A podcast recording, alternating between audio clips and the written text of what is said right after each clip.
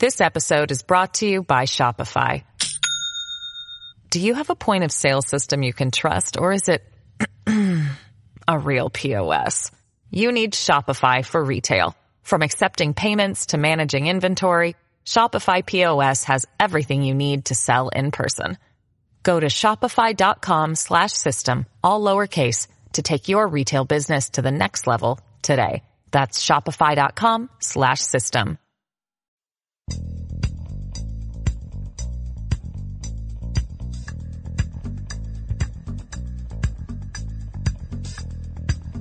It's James Golden, aka Bo Snerdley, on 77 WABC, the crown jewel of American radio.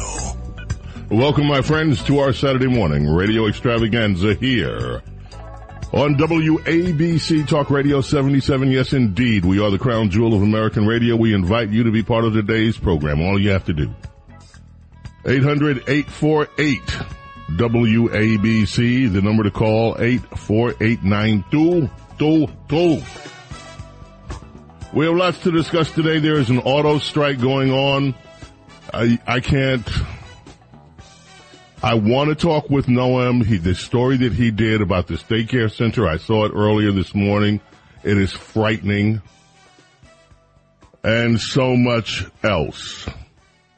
Derek Hunter is here. Derek Hunter, the columnist, the author, the broadcaster, the all-around media personality, my man, my friend. Derek, Hey. what's going on, man? How are you doing? I'm all right. I haven't been into any movie theaters vaping and fondling people and lying about it and uh, going out and then having to apologize, and blaming it on my divorce or anything like that. So I guess I've had a fairly good day. Well, it's early. you know, it's still morning. Derek, what is with this woman? What is with this Boebert woman? What is with this gal? I don't, uh, It's embarrassing. It is just, it's, I, I have tried to keep my mouth shut ever since she came into Congress. Every other week, she was posing with guns like she's some kind of big warrior gal. She's always involved in something, either some cat fight with Marjorie Taylor Greene or something else. Is this the, is, is this woman truly the best that we can do in Colorado? probably. Look, there, it's Eric Swalwell, the best to come out of California. They can't do Oh. they can't do any better than, than A- Adam Schiff. The, we're not sending the best and brightest to Washington DC. We're not doing it.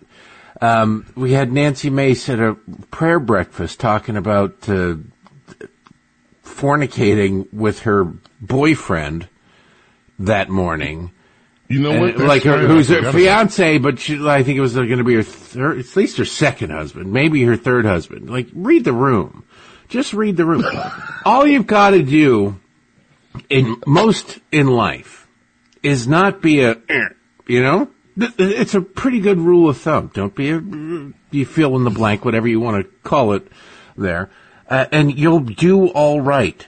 But if the words, don't you know who I am, ever occur to you, somewhere along the line, your life came off the rails. Uh, She, uh, Boebert has argued and, and gotten into these public peeing matches with a whole bunch of people. Never once has one ever been necessary. It's all been over ego things. It's not like, oh, I firmly disagree with this piece of legislation and I'll tell you why. It's always personal. You're not dealing with very bright people. So, if anybody out in Colorado wants a job, you know, here you go. Go for it. All you've got to do is be better than that. I don't know, maybe the thin air out there does something to people, but they also maybe go, you know what, I don't want that kind of, uh, I don't want that kind of spotlight on me. I don't get it. There's a lot, there was a guy, Blake Farenthold or something like that. I don't think, I think Blake might be wrong, but he was a weird kind of guy. Out of Texas, a Republican. I remember him. He, Yes. he wore pajamas and like, like footy pajamas, like really weird stuff. And he, he just kind of looked like the, if you looked at him, you thought he makes the noise a lot while licking his fingertips. He just kind of looked like that kind of guy. And you're like, how did this guy, cause you think they gotta pull it together. They meet with voters. They've gotta be able to pull it together at some point for the voters to go, that guy's not creepy at all. I'll vote for him. But the rest of the time they're wildly weird and strange, I guess would be a way to put it. And you think, how did these people pull it together? Or what were they running against? Was it like a tube sock filled with dead mice? Was that the alternative? like, I don't, I honestly don't get it. But if you, if you work in Washington DC and you comb the halls, walk through the halls of the Capitol, you will see a whole bunch of people that you go, oh my God, what were they up against? You know, like a serious painful infection. You can either vote for this person or have lose a limb. Which do you want? It, it, I don't get it. I'll never get it. Okay. Now, one that I thought was really smart, and I, I actually, when she first came on the scene, I said, wow, there is a future here. There's a big future here. And that would be Kristi Noem, South Dakota. Mm-hmm. So Daily Mail waits. They just, I love the way the press guys do this. They, they, they lay in wait. They have the story. They wait. Mm-hmm. They wait. And then as soon as that person does something that pushes them right up to the front of the national debate in a good way, then they spring the trap. You know, I, my, so, uh, my subscription podcast, The Week in F and Review at patreon.com slash Derek Hunter podcast is about 20 minute rant about this. Profanity filled rant. I don't, maybe there's, maybe there's been more developments. No, I've got to call BS on this one. I don't know whether or not Corey Lewandowski and, and her had an affair. I do have a very good friend who is longtime very good friends with Corey Lewandowski who tells me that Corey denies this. But if you read that Daily Mail story, it comes down to they were in the same places at the same time. Washington DC is high school with paychecks. It really is high school with paychecks. And if you go to lunch with somebody or go to dinner with somebody, the opposite sex, where it's business or you're just friends with them, somebody will give it a, hey, I heard last Tuesday you were out with so and so. Yeah, we, so what? All right, all right. It's all just implied by that. If you read the story, there is no, no, and then somebody walked in on them and they were, you know, engaged in the sex swing and it was going like that woman in Virginia who live streamed herself and her husband and then said, it's an invasion of my privacy that people paid me to. Oh, we talked about that yesterday on the show. But if you, you look at this story, it is all, they are, they were at this event and they were at this event. I know for a fact, I knew this at the time, that a few years ago, Corey Lewandowski was hired by Kristi Noem after she got elected governor to do what? To raise her profile. Because what do you do after being governor? Nobody goes, well, I don't make a move until I find out what the governor of South Dakota has to say. Nobody thinks about the governor of South Dakota. We think about the governor of South Dakota now because Kristi Noem hired people to raise her profile because she has ambitions beyond South Dakota, either to be vice president, cabinet secretary, or president of the United States. She happens to be a very beautiful woman. And so what happens with that? You want, I don't, I'm not one who point, stands up and says, like Donald Sutherland at the end of the remake of, uh, Invasion of the Body Snatchers and is, oh, pointing at somebody. But, for the people who constantly scream any criticism of Hillary Clinton or Kamala Harris's misogyny or racism or whatever, this sure as hell seems a lot like misogyny. Now, if you got proof, actual proof that they're screwing around, fine. But the idea that they went to events together because he was on her payroll to raise her profile and introduce her to movers and shakers, because let's be honest, if you're the governor of South Dakota, you are not exactly moving in the power circles of the conservative movement because nobody goes to South Dakota. It's a, you know, you just assume the governor of South Dakota is a Republican and that's it. So I look at this thing and I think, like this paragraph, by 2019, he, meaning Corey Lewandowski, was a key advisor to Noem, and the pair went on a deep sea fishing trip hosted by the late conservative billionaire and GOP megadonor Foster Friess, who along right. with his wife, yeah, you know what? I know at least seven people, including Tucker Carlson, because Foster Friess was a big investor, the first real big investor in the Daily Caller, who every year did things with Foster Friess. They'd have an annual retreat. Andrew Breitbart used to go to this. They'd have to go out there and go pheasant hunting. I guarantee you, Andrew Breitbart didn't want to go pheasant hunting. I wouldn't want to go pheasant hunting. Andrew Breitbart uh, would agree, agreed with me that grocery stores existed. You don't need to go out and shoot these animals. You know, you know, there are better things to do with your time. Plus, probably not a big fan of shooting and killing anything. But you had to go well, out. you're there. a big fan of eating it. I know it's delicious. I believe that all the animals. somebody's got to do it. died of for you. old age happily. But They don't. I get it that somebody's got to do it, and that's why you know somebody's already done it, so I don't have to go do it. But I know I know Andrew very well. He was not let's go shoot stuff. He was an L.A. guy. Um, but people did that all the time. The idea that he went, she went deep sea fishing with Corey. If you found out all the people, that Okay, but did you Foster's read today's? annual did thing? you? No, I didn't. Right, I woke up ten minutes ago, so I haven't read anything. Okay, well, let me read some for I'm- you then. I just said, unless something new has come out where there's actual proof, let me read the new stuff for you. all implications that they were at the same place. Let me the read the time. new stuff for you. Go. I remember it was so absurdly blatant in public, said the person who recalled Noem and Lewandowski getting handsy at the bar of the Hyatt Regency Orlando between 100 and 200 others around. It wasn't like 2 a.m. It isn't like we caught them at some dive bar miles away. It's a lobby bar where everyone's staying. So there's a bajillion political operatives, journalists, electeds around. I remember I saw it with my own eyes. A couple of other people saw it. And the blatantness of it was absurd. That's one person. This has been known, open thing. We've all been waiting for it to blow up at so, some point. Another person who saw the pair at Mar-a-Lago on the same occasion confirmed, I saw her on his lap. I thought they were a couple. They were all over each other. Added this source. Blah, blah, blah, blah, blah. It goes on. A fourth source told the Post that dalliance has been widely known in Republican circles for years, adding that Noem's husband Byron is said to have moved out of the governor's mansion roughly two years ago. Uh, a fifth person told the Post that he and fellow GOP operatives were well aware of the fling and suggested the story finally appeared in print thanks to one of her competitors for the VP. And now, the Daily Mail does say this, and this goes to what you were saying, Derek. There are no images of the two getting frisky are known to exist. Hmm. But they say the pair has been less than discreet about their relationship.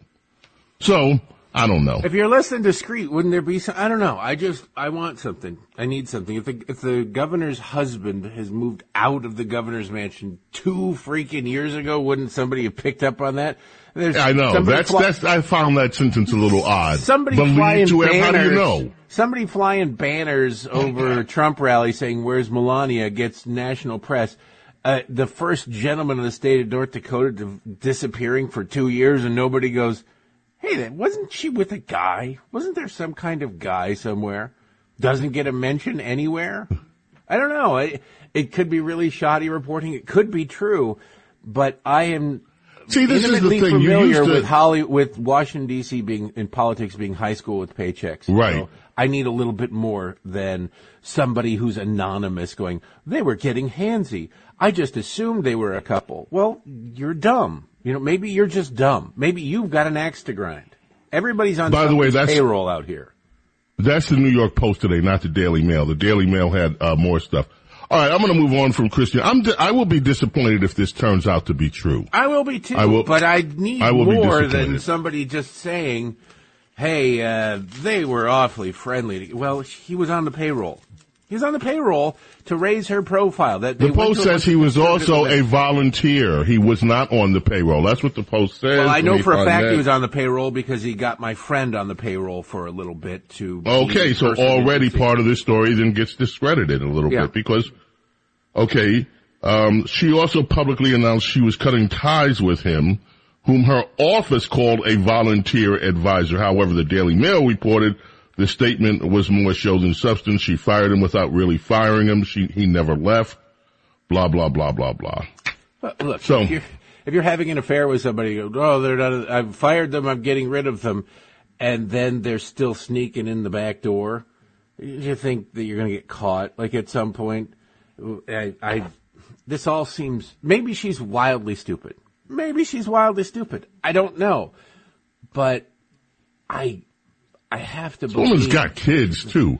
Oh, you mentioned the woman out in Virginia. Yeah. Oh, uh, this is this is this this one, this nurse. Susanna Gibson or something like that. Uh, let me find her here because I have it here. You got a, a stack of photographs? I got I got stacks. research. I got stacks. I got stacks. Extensive research you did? Yeah, extensive research on I'll this admit, one. I, s- I- it Gibson, didn't take, Susanna Gibson. it did not take very long to find it. I found. You the- watched the videos, I watched one video. Derek. What? You watched the videos? And Which one did you watch? Of her doing it with her husband, or did you watch the the video of her peeing? Because that watched- was yesterday's news. Oh, I didn't know that. Uh, Oh, I heard yeah. the audio. That, I heard. I did hear the audio of her saying, "If you want to watch me go to the bathroom, you're going to have to pay." I heard the audio of that on the radio, but I watched the video of her.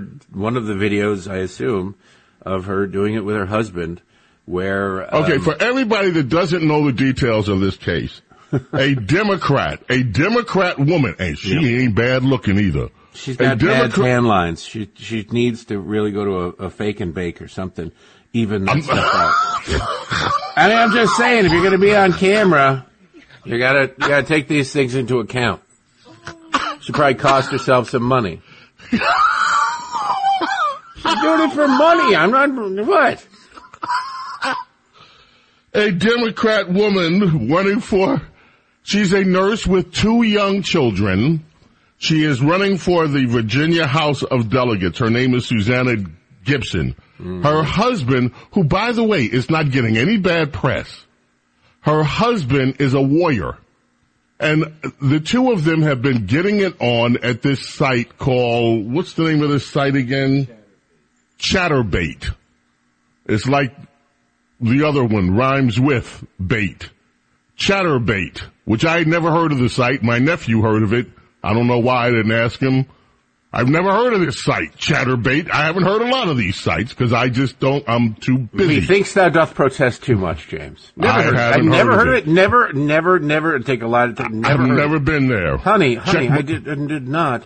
Anyway. I just confessed This- to watching it because, you know, journalistic integrity. Oh yes, yeah, you had to see it as a journalist. Yeah. so she's been getting it on with her husband. Derek reports her tan lines are not good. She has been getting it on with her husband on tape in exchange for money. She said the money will go to a good cause. Now she is upset because it has gone public and she says her privacy has been It violated. It didn't go public. It was already public. She posted it on the internet. Thank you. It's Right, public. right. She might as well have done it in the middle of an intersection. But, okay. But now she says Republicans are to blame because they leaked word that she and her husband were getting it on. Yesterday in the Washington Times, Charles Hurt did a piece. Yes, and Derek confirms that he heard the audio of it saying, yeah, you can watch me pee. And the woman, and in exchange for it. And so this woman has been, uh, uh, I don't want to call it the golden showers because it just has implications that I don't want for this show, but this woman has been, uh, peeing for money. And Remember that Beatles song? Golden showers fill my eyes. Smiles awake you when you rise. Flush, little darling, don't you cry. Something like that. I don't know. I might have the lyrics a little wrong. so this woman is now complaining and she's got other Democrat women rallying behind her. Democrats will stick up with each other no matter what. That's not what. the only thing that's behind her. Uh-oh. There's more than Democratic women behind her. Ooh. Uh, and as Derek Hunter reports, because he has seen some of the videos, One video. needs, oh, one. Tan, bad tan lines. I- Does your wife, does your wife know you watched that video? I don't know if she's downstairs. She might be listening. Yeah, uh-oh. Okay. Um, okay. Believe me, there's, journalistic look, there's a huge, let me just say this out there to all aspiring amateur porn people. You don't look good while doing it. All right? you just don't. It, it does, you know what, the image in your head while your eyes are closed and you're in the throes of passion is wildly different than the fluorescent lit just garbage that happens in, in real, in your bed. Don't put mirrors in your room. You are not well lit. You are not made up. You are not a professional at this. There are people who you go, they can do it. You, you, everybody, they are professionals for a reason. And it's called amateur for a reason. It is not a good look. And your dialogue, you know, you can sit there and make fun of uh, where do you want these pizzas? Hey, look at that. You can make fun of all that dialogue you want. The stuff you make up while doing it is is worse. It's way worse, and it's stupid. And I I I cannot.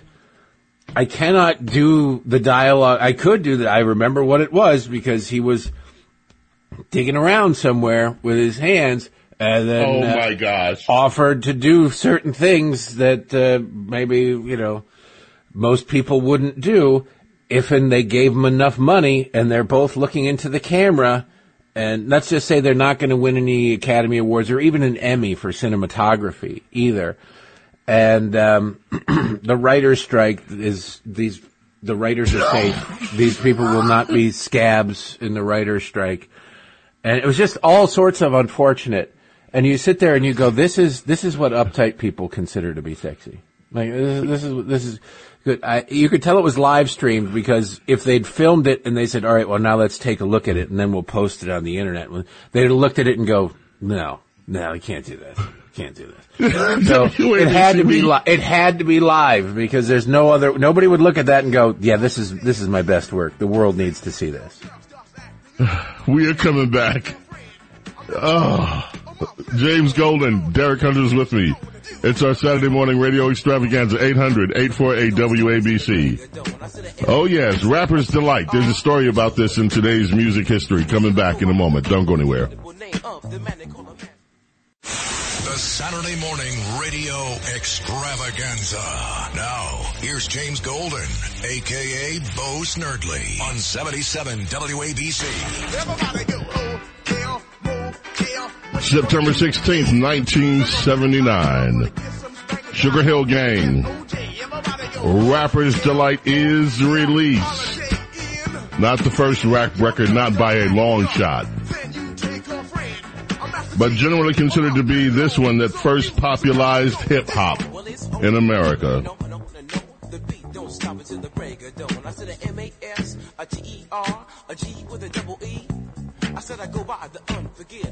Of the maniacal Master Gee of course, the music underneath is from Chic's Good Times, Nile Rodgers and Chic.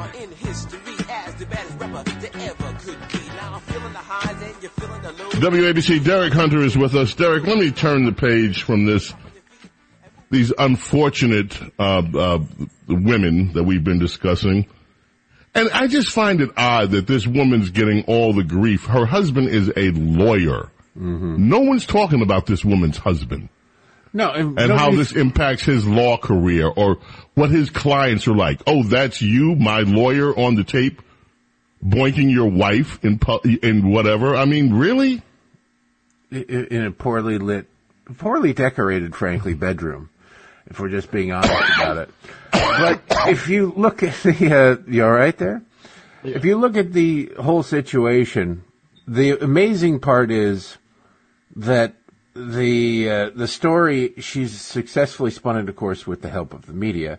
That she's somehow the victim. The left has, you know, victimhood is now currency. It's a Bitcoin. It's Bitcoin on the left, and they want to be early adapters there. They find new and creative ways to make themselves victims. It's like hitting yourself in the head with a frying pan and demanding everybody feel sorry for you because you have a headache. Like, I'm sorry, you did this to yourself. She did this, well, he helped, but she did this to herself. And uh, now she's saying this is an invasion of her privacy. Women are rallying to her. There used to be a time, James, where people would have been embarrassed by this. Not Right. anymore. I think I, I wrote this in my book a few years ago about the difference when we obliterated the line. I think I probably brought this up on the show before. We obliterated the line between famous and infamous. It's gone. You used to want to be famous. You didn't want to be infamous. Now it's just you want attention. It doesn't matter how you get the attention. you want the attention. When Paris Hilton had the sex tape leaked by her ex-boyfriend Rick Solomon, a nor- uh, there was a time before that moment people would have said, "Oh, geez," and kind of slid back and not gone on the party circuit for a couple of weeks and maybe tried to let it blow over. Instead, So to she- speak. she got a reality show. She she she embraced it. She ran into it, and the feminist said, "Oh, she's embracing her power, whatever." And that's fine. She, you know, her her boyfriend was a was a jerk and released that, sold that thing because he was a scumbag. But um, then the Kardashians looked at that and said, "Hey, there's a business model there," and they did it too. If people forget that the guy that Kim Kardashian was in the porn with was the famous one when that tape was released.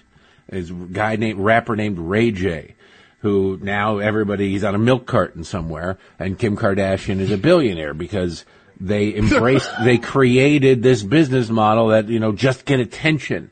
It doesn't matter if it's good attention or bad attention, just get attention, and then you can monetize that. And ever since then, you now see OnlyFans out there. Just get attention. You see women and girls in bikinis. Uh, Look, I'm not recoiling in horror going, oh, yuck, a good looking woman in a bikini.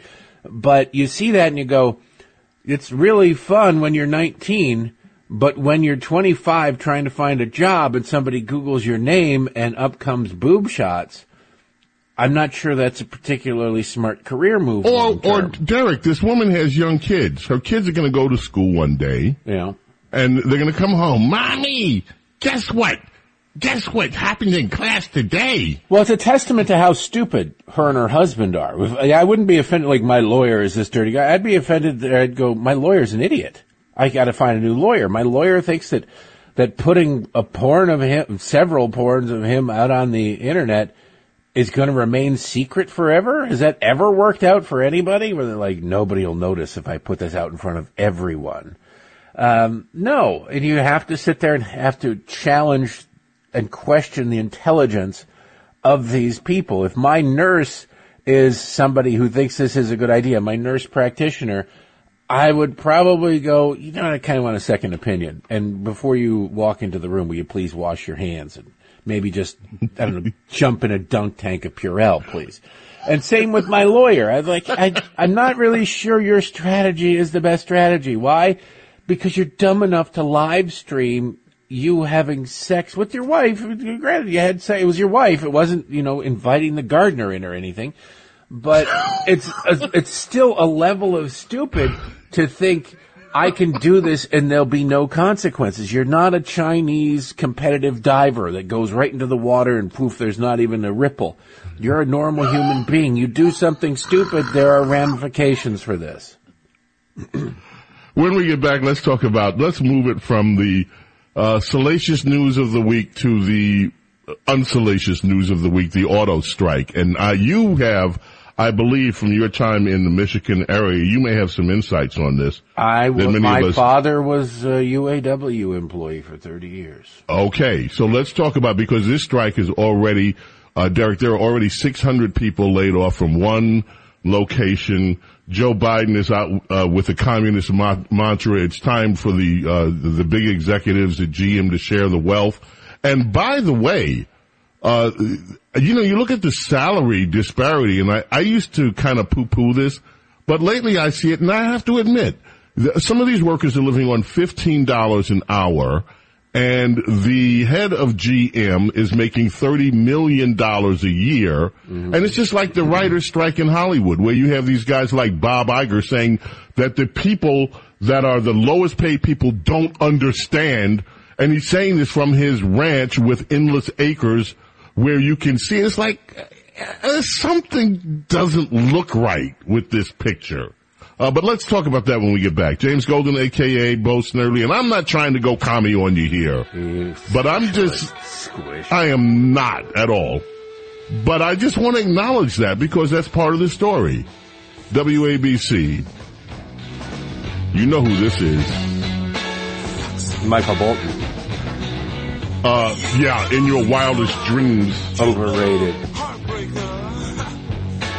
This is the day that the Are You Experienced album by one of the world's greatest guitar players ever Jimi Hendrix was released. Well, it entered Billboard's top 200 album chart.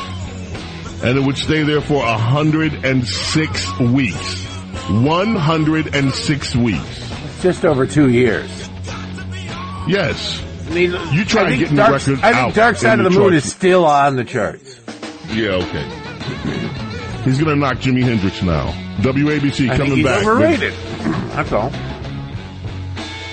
It's pathetic. Derek knows politics. Derek knows nothing about music. Coming back. We'll be right back. Don't go away. This episode is brought to you by Shopify. Do you have a point of sale system you can trust or is it a real POS?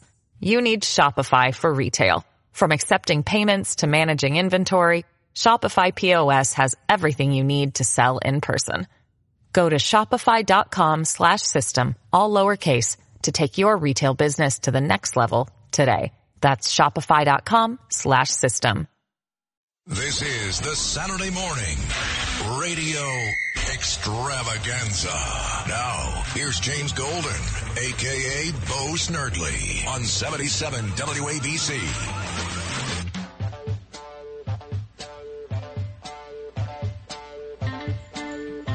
One of America's most prolific songwriters, Norman Whitfield, died on this day in 2008. Oh, so many hits. I heard it through the grapevine. Ain't too proud to beg from the Temps. I know I'm losing you from the Temps. This one, Cloud Nine. This was the first uh, single that the Temptations released after David Ruffin left, and it was a smash. I gotta tell you, I listened to the lyrics on this one recently and I'm like, at the time I didn't, I was in seventh grade when this record came out. And the adults were freaking out. They were like, what is this? This is glorifying drugs. We weren't like, we were like, whatever, this is Cloud Nine. Yeah, yeah, yeah. You go back and listen to the lyrics. Yo,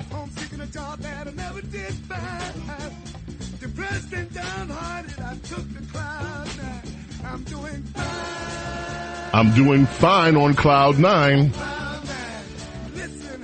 You can be what you want to be. You don't have to worry about responsibility. Mm, okay. This He makes also me did to Papa smoke with, meth. They're doing fine in Cloud Nine. Sounds like a wonderful time. it did. I listened back to this record later on as an adult and I was appalled. It's a doggy dog world that ain't no lie.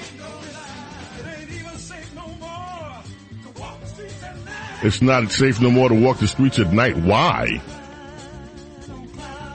This is I'm back doing when fine. songs. This is back when songs had stories, when the lyrics made sense. Yes. What I watched- sense whether you l- like the story or not. Right. Yes, Derek. I watched uh, part of the MTV Video Music Awards. The live performances, every third word was was dropped. So, like, you're sitting there going, "What the hell is this?" I don't know what they're even trying to rap or sing about because they had to bleep out every other word. But when people were giving their acceptance speeches or their presenting awards or whatever, half of them I'm sitting there, they're just speaking and I'm thinking, the hell is this person? What, what it's not what are they saying like they're just stringing together a, a bunch of nonsense. It was what words are they trying is their mouth trying to form? What the hell is going on with these people? I have no idea whether in some of the performances uh, was it Lil Wayne or somebody? I don't know. Somebody opened up the show and they were doing some song, God knows what. And I, I turned to my wife and I said, I have, I have not recognized one word that's come out of his mouth. This whole, I have no idea what the hell he's saying. Now, I'm just a white guy, but my God, you know, how do you, uh, it's really kind of funny because, you know, you get an album, you get a cassette, you get an album, you get a CD. Now they don't. It's all MP3s, but you used to get the lyric sheet with them Right. some of these songs, you- I don't know how, are there lyrics or just, is, is, are the lyrics sheet that you, cause you gotta put them in for copyright or something, you just, your trademark, you go, uh, mouth makes noise. Mouth makes noise. mouth makes noise. Mouth makes noise. Like I don't know what in the hell is going on with these because you could sit there and, and read to, along with these lyrics, and there's a lot of times where, excuse me while I kiss this guy. It's like, oh no, I got the lyric sheet. Excuse me while I kiss this, kiss the sky. Oh, that makes. Now I, I thought he was saying I got wooga blugga, and he was actually saying glugga blugga glug. Like I, it, I don't know what the hell is going on, but I fear for the world my children will grow up in. Let's unpack this auto, uh, the auto business, this auto strike. Uh, First of all, Derek, I had to go back and I tried to go back because something kept nagging me about the time that Obama was in office and Steve Ratner and all these guys. And I tried to remember what the, issue was. are. Yes. Right. The issue was that they, the, the Obama administration had sold out non-union workers pensions. And with, with this Steve Ratner, if you didn't, if you worked for Delphi and some of the other auto companies, there was a massive bailout of GM. Yeah. Which is, GM And is Chrysler. profitable. And of Chrysler. And of Chrysler, right. Massive bailout, and the people that were non-union got screwed, and the people that were unions got their pensions saved in that bailout. That was Obama. Let's just give it to our union friends, give everything to the unions, and screw all the auto workers that are not union. So that was, and let's bail out GM and Chrysler. Well, today here we are, again, the big three uh, car makers are, now facing off with the unions again. Ford has already laid off 600 people at one of their Michigan plants. Um, there is part of this mix is the electric cars. The unions are unhappy with the Biden administration pushing down these electric cars mandates on these automakers because they and, uh, they fear this is going to lose more jobs. Uh, electric cars are not nearly as difficult to make as the gas powered deals. The, require the less difficulty workers. comes in in getting people to buy them. Right. okay. By the way, I had a ride. I took a ride in my friend's Tesla the other day. I'm going to tell you something. Uh, Have car. you ever? Yeah. Those Teslas are killer. Yeah. It's, it's like a golf cart. Cause if, you know, a car, you give it gas and, and then you lose a lot of the torque and all the moving parts and it takes a second to get going. It's zero to 60 in five seconds. A golf cart and with a, an electric vehicle, there really is almost no loss of torque. The second you put your foot down, you're going and you, you can go, if you put it in insanity mode, you get going really fast. I'm not sure that You I get- want a lot of you get a people driving that way, but you, you get, yeah, you get like liftoff. You get pulling, pulling G's there. So it, it's neat. They're nice cars. They've got the giant, essentially an iPad sitting there right in the dashboard. Um, yeah, the problem is that it's $50,000. Yeah. One problem. Well, I don't know whether you know, fifty thousand. Go go buy a new Beamer. Go try to uh, go buy an, a Cadillac Escalade. Look, I don't have Snerdley money. I can't even buy. I don't have Snerdley money. the hell, you don't have it. I don't either. Well, somebody's got Okay. Snerdley money out there. It ain't Snerdley. Okay, so, okay, but okay, what about this auto strike? What are we looking at here? The idea Um, that they want to look, this is uh, one of those things where you just watch the news and you you don't really have. There's, I don't have any sympathy for either side because yeah, the auto executives are making a fortune, blah blah blah. I would say that most of that is in stock value and stock options and what have you, and it's performance based. Fine, but when you hear that they want a forty what forty percent raise, forty five percent raise, whatever it is, and you just go, wait a, s- what the hell? And they want to return to pensions. And you're sitting there going, what the hell's a pension if you work in the private sector everywhere? The only Right. place that pensions is government. And you go, you want a pension? Look, my dad had a pension. Thank God he had a pension. My dad had to retire early or not, he had to retire right at 30 years because my mother had health problems and the deal was set up that if he'd continued to work, he would have gotten a larger pension. He was only 49 when he retired. He was actually retired for more years than he worked. Um, he retired at 49 because if he'd continued to work and died, my mother would have only gotten his health benefits for six months, whereas if he retired and died, my mother would have gotten his health benefits for the rest of her life. So he retired and took other jobs after retirement because they couldn't. It's like eighteen hundred dollars a month or something like that. It was getting his pension at the end. Um, I was surprised to learn that when my father was working in the for for Fisher Body GM, that he was making about ten bucks an hour. Um, and now it's the '80s, and he'd been there a long time, and it was a different time, and he could afford a house. It was a 20 foot by 20 foot house, but he could afford the house and raised five kids somehow on it. But I was surprised that I think he maxed out at like 10 bucks an hour.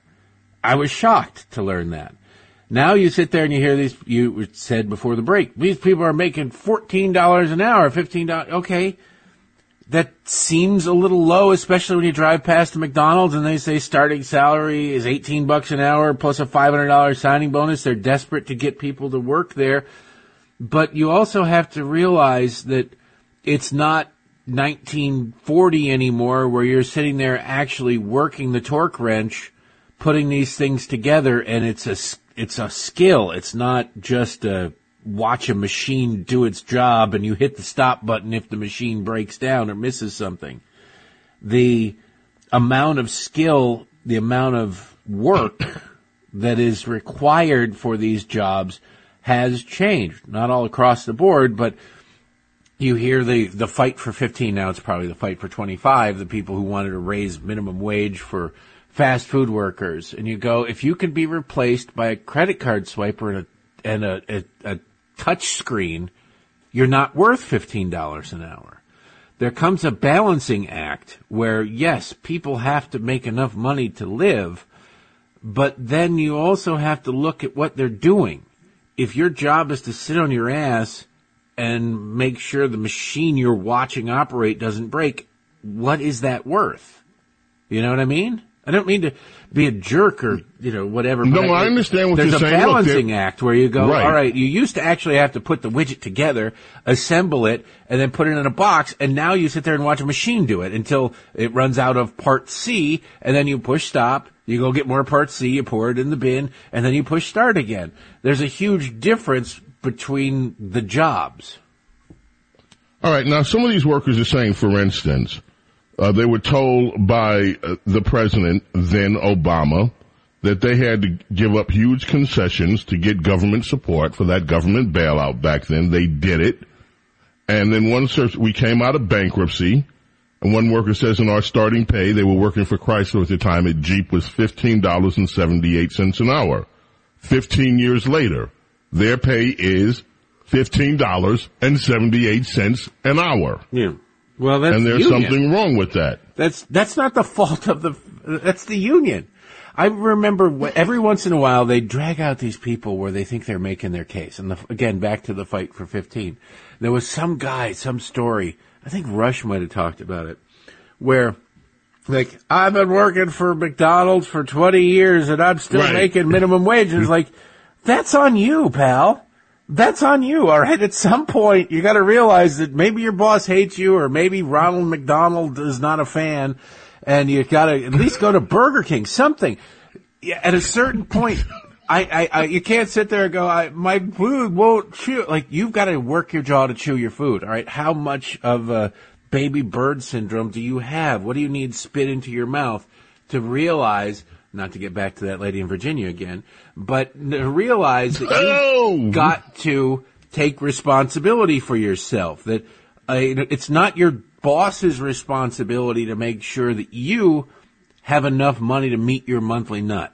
It's your responsibility. And if whatever job you happen to have ain't making the grade, maybe it's time to either go ask for a raise, but you can't thanks to the union, uh, or find a new job. There's a reason I work four jobs, James, and it's not because, you know, I don't want a day off. I hear you loud and clear. Now, it is also said that this battle, as we just talked about, over the, the unions is, there's a lot to do with the electric cars and what they're going to do to the economy. Look, whether we like it or not, electric vehicles are here and they are, some electric vehicles are doing really well. Others, not so well. But that genie's not going back in the bottle. Um, and, and no matter what, it's not going back in Just- the bottle. no, it will uh, either sink or swim on its own merits. No, it won't. No, it won't sink or swim on its own merits. The government subsidizes its purchase, subsidizes its use, and then is going to mandate its use. They've subsidized the companies, man, uh, subsidize the purchase, and then mandate the use. It is, it's not going, it's not existing. That is being forced down your throat.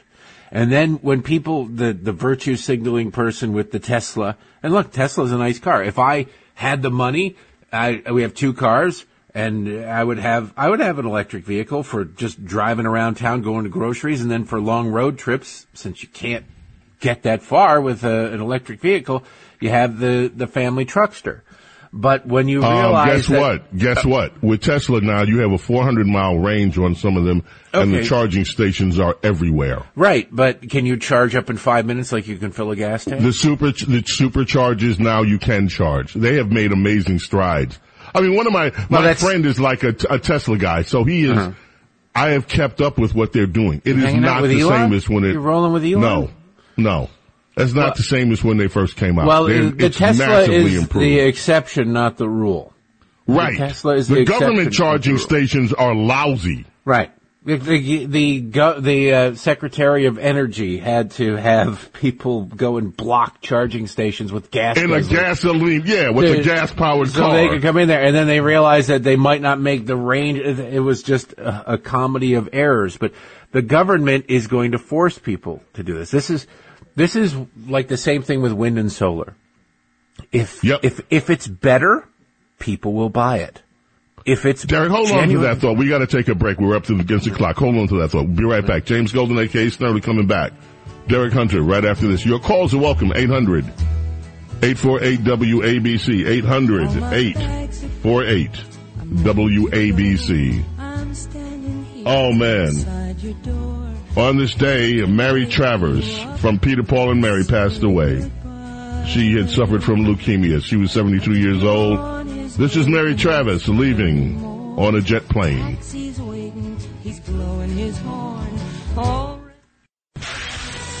Saturday morning radio extravaganza is in your ears. Now, here's James Golden, aka Bo Snerdley, on 77 WABC. you wait for me, hold me like Yes, Peter, Paul, and Mary bring us back.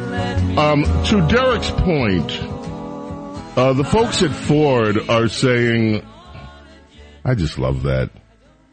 The folks at Ford are saying um, that their electric business, the electric car business, is poised to lose 4.5 billion dollars this year, and they are under pressure from the government to do this. It's going to lose 4.5 billion dollars. They say if the unions get all the increases they want and pay pensions and other bennies, their worker compensation would be twice as much as Tesla employees, and Teslas are actually making money. And union demands would force Ford to scrap its investment in electric cars. They said they want to have a, uh, a conversation with their workforce about a sustainable future, but not one that forces them to choose between going out of business and giving the unions what they want. Derek, James. where's this going to go? Is this going to really hurt the economy if this thing continues to to um this this could this could affect the economy. Not that I'm hey, this is an election. We're coming to the election year. You guys want to do this? Go right ahead. Well, it's kabuki theater in a lot of ways. The union has yet to endorse Joe Biden's reelection, but yeah, it's the election's 16 months away or whatever. They don't really have to do that. They'll be there at the end. They negotiated in their one of their last deals that uh, they get election day off so they can go an electioneer on election day. The the UAW did so. They, we know what team they're on. You can grouse and like somebody doing a holdout and uh, made you know some athlete doing a holdout and I'll never play again for Jerry Jones. And then Jerry Jones drives the Brinks truck up to the house and they go Jerry Jones is the salt of the earth. And they're back in camp and out on the field that Sunday.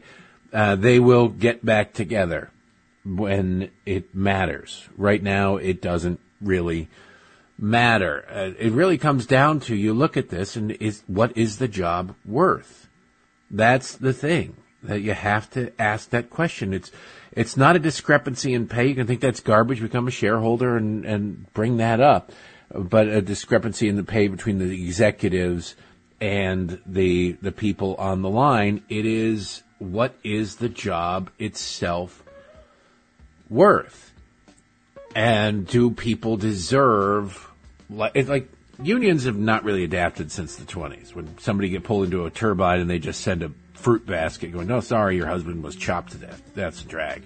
They needed unions back then. They haven't really adapted all that much to the changes in the economy because their philosophy isn't really about workers. It's communism. So Got it. Derek, thank you, my friend. Have a great Where can people weekend. find you, Derek? Patreon.com slash Derek Hunter Podcast or Derek, D-E-R-E-K, A Hunter on Twitter. Thanks, James. Thank you, Derek. James Golden, A.K. Stoney, coming back with our number duo on our Saturday morning radio extravaganza. News with Noam Laden. WABC News coming up next. Do not go away.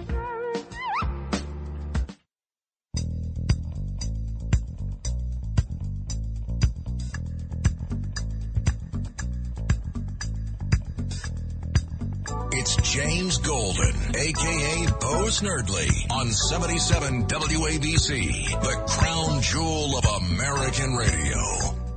Welcome to our number duo of our Saturday morning radio extravaganza here on WABC. Should you elect to be part of the program, we will take calls this hour. 800-848-WABC is the number to call. 800-848-9222. Looking forward to hearing what you have to say about these various items in the news. Noam Laden is here with us. Noam, this story out of the Bronx is just heartbreaking. Uh, it is. It's it's terrible. Uh, this one-year-old boy dies from opioid, from some sort of opioid. Not clear it was ingested, how how it got into his system, but it was a daycare center in Kingsbridge, up in the Bronx. Yesterday afternoon, was about three o'clock. Nine one one call goes out. Uh, the head of this daycare center walks out, starts screaming for help. There are four kids in this daycare center who ate something, you know, like you do snack time in any daycare center, went to take a nap, and then she could not wake them up. And uh, the really tragic part is this one-year-old died at the scene. Uh, the three other kids, at least one of them, they use Narcan on, which is what they use to wake somebody who's fallen asleep from an overdose of an opioid. Uh, they were taken to the hospital. We've heard this morning all three of those kids, thankfully, thank God, they're expected to survive. I saw pictures in the New York Post coverage of it, and I wondered whether the and oh, I, it may have been the Post. I, I'm not 100 percent sure, but anyway, and it, and it looked like the place was in disarray. And I was just saying this may not be an accurate picture of what the place looked like before police had to come in. Of course, they want to know what's going on in the place. I don't know. I, I from all accounts, this, there was nothing unusual or s- standing out so far. And again, this is a developing story. Don't know about this place. Apparently this place was, it didn't have very many kids from what I read. It was, uh, it was, uh, eight kids was the maximum, eight to ten kids that they were looking after. It, the place was, according to again what I've read, this place was licensed properly. It was, there was never any indication that it was, problematic or bad leadership in the place whatsoever. We're going to wait and find out, but still parents that drop their kids off to daycare just have to have a little shudder when they think about this. Yeah, well, one mom who was picking up her kid there yesterday said, Hey, your job is to treat my kid like you would treat your own kid, which is of course what every parent expects when they drop their kid off at a daycare center.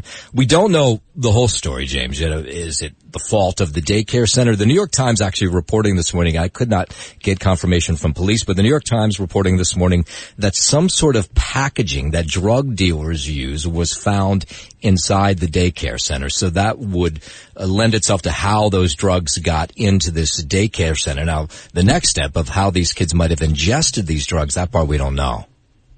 Now, correct me if I'm wrong. Uh, you may know about this, and uh, maybe we have to, maybe we just have to do some research on it. From what I understand, fentanyl is so dangerous because you, you don't even have to ingest it. You, if you come in contact with something that it has been on, it can endanger you. Uh, Do I have that right? You do. In fact, the EMTs, then police who rushed in yesterday after these kids were found, uh, couldn't be woken up, they went in with uh, masks on and they were prepared because they knew something was going on. So it's the same thing. Yeah. Just a, a minor brush with something like fentanyl can kill. Just the smallest dose of it can kill. And that's why it's so completely dangerous. And we see so many deaths across the country related to it. Wow. Let me just turn the page and talk about this immigration uh, story. The you reported on this as well, Noam. Um, Alexandria Ocasio Cortez and other Democrats were out at Roosevelt uh, Hotel, and they were trying to do a rally asking for more funds.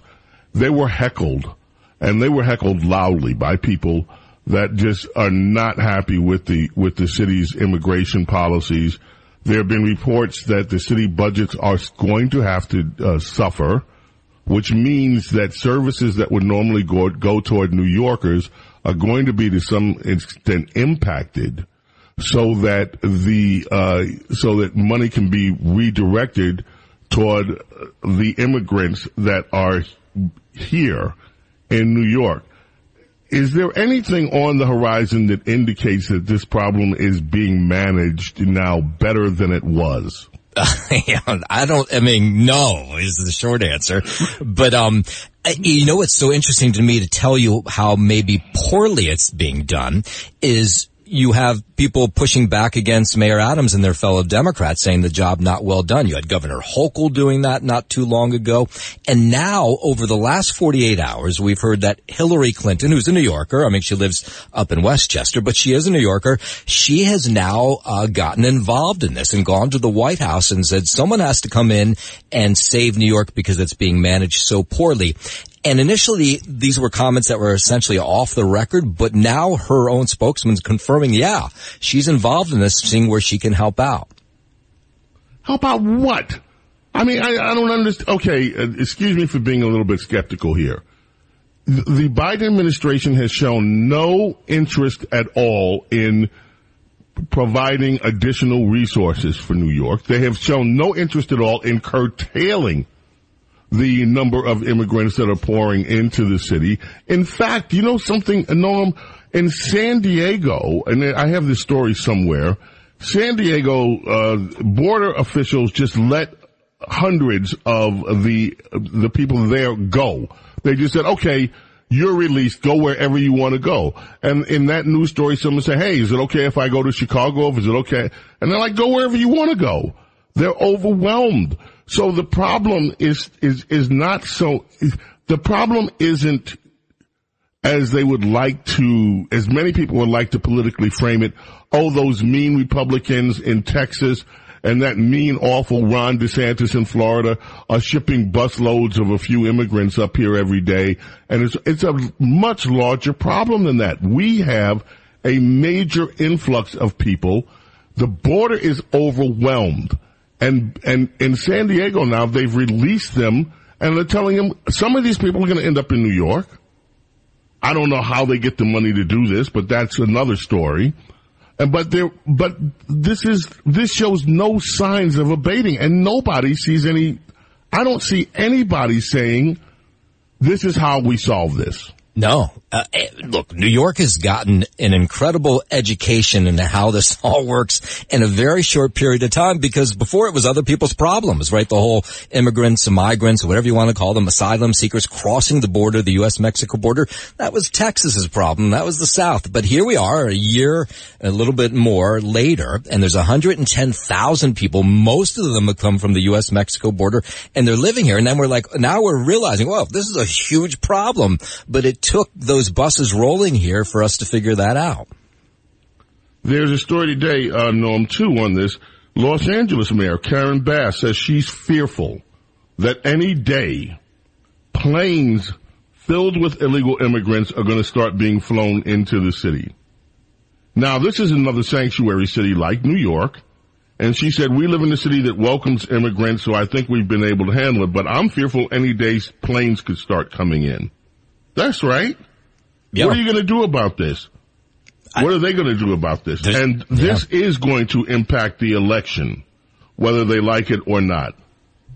Well, I wonder when I hear that Hillary Clinton's involved, and I don't know what she can do, honestly, but when I hear that she's involved, I think she's like, I got my ear to the ground and this is not good. Uh, if New York, you know, this is happening in New York in a very blue, blue, blue state in a very, very blue city. She, uh, she, clearly she must be worried about what it means politically for the White House. Um, and of course she's worried about another Donald Trump presidency. And so when you hear, to me anyway, that's what it sounds like. When she gets involved, then it's all about politics. That like this is not good for Right. New York, and this might be terrible for the Biden White House. And maybe they're just tone deaf to it all.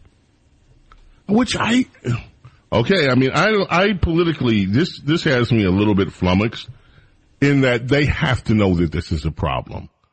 And I don't care. I saw another story that Mayor Adams had, had kind of burned his bridges with the White House and all that stuff. None of that solves the problem. If, if this is, and, and it is, this is now impacting, we haven't seen things on this scale in New York before. In Staten Island, there are protests. In Queens, there are protests. At the Roosevelt Hotel, there are now protests. Not from advocates, but from people who are opposed to, right now that you, you just mentioned on the news that Floyd Bennett Field is going to be used. Well, there are people asking legitimate questions. If you can open up Floyd Bennett Field, for illegal immigrants, why couldn't you open up Floyd Bennett Field to house the homeless that have been in New York for decades? Why are you doing this now when you wouldn't address the problems that the homeless of New York, that New Yorkers have had here for years? It's a great question, and there's not really a great answer from the city about that. Uh, Floyd Bennett Field, we had WABC was part of this big protest there on Thursday. Uh, Curtis Sliwa, Sid Rosenberg were there.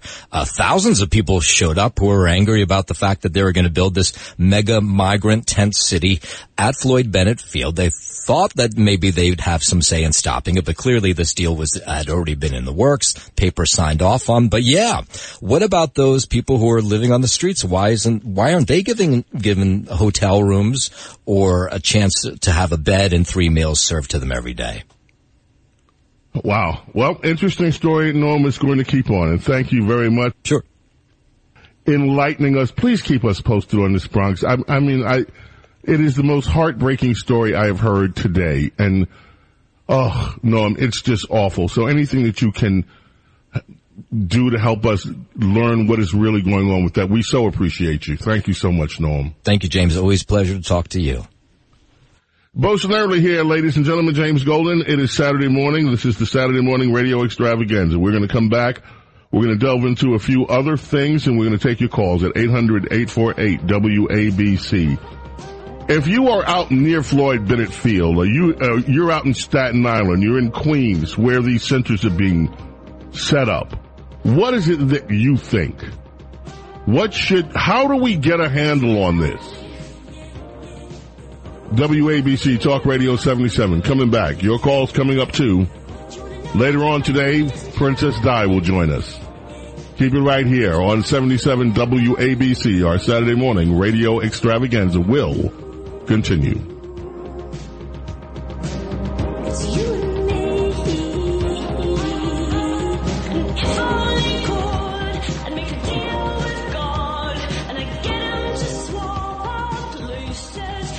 This Kate Bush.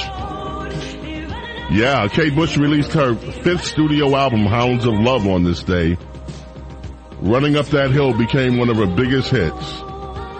The album produced three further successful uh, singles, Cloudbusting, Hounds of Love, The Big Sky. And of course, those of you Kate Bush fans know, one of the, one of my favorite Kate Bush performances is with Peter Gabriel. Yeah, on the Sledgehammer album, Don't Give Up. That's Kate Bush. I went to see Kate Bush in London. She had a 20 uh, some odd date tour. And actually it was my first trip to London. I went over so I could go to the concert that she had over uh, at the Apollo Hammersmith uh, Theater over there in London. And she was remarkable. It was a great concert. Anyway, WABC Talk Radio 77 coming back right after this.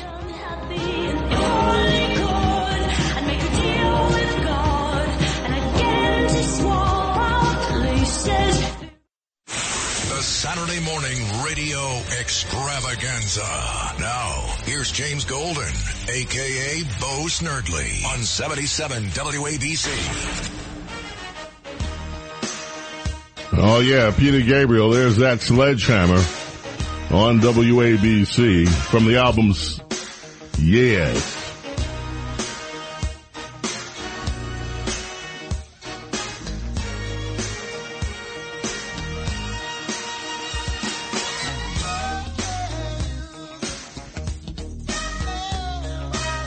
I heard an interpretation of what this song is really about. But I want to be your sledgehammer. You know, we I, I heard the the uh, the promo for music radio, of course, and and I just want to mention something. WABC recently had its gala. It was a wonderful, wonderful, incredible night honoring cousin Brucey, and it was also John Catsimatidis' birthday. It was an awesome night. Um, one of the things with cousin Brucey, there was a video that was played, and it was so amazing to see all of the musicians and the songwriter and artists, many of whom you know because their hits you first heard on WABC. And they were so grateful to cousin Brucey for what he did for their careers. And cousin Brucey has one of the most successful careers in radio. You think about this. Seven decades. Seven decades. Which is longer than the lifespan of many of us. Seven decades on the radio. Seven decades involved in the music, the soundtrack of most of our lives. It was a terrific honoring of a man that is just one of the, uh, there are legends in this business. Of course, you know I worked with one for many years, for three decades, Rush Limbaugh, who redefined talk radio.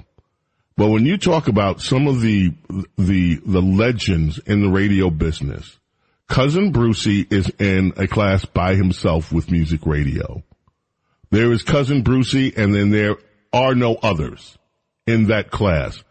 Now there are great disc jockeys. Many of them were here. BDI, Big Dan Ingram. Big Dan Ingram was incredible. Ron Lundy, Johnny Donovan, the whole crew at WABC. WABC had them. And of course there are others in New York radio. You know, Frankie Crocker, Jerry Bledsoe, all these guys, legends.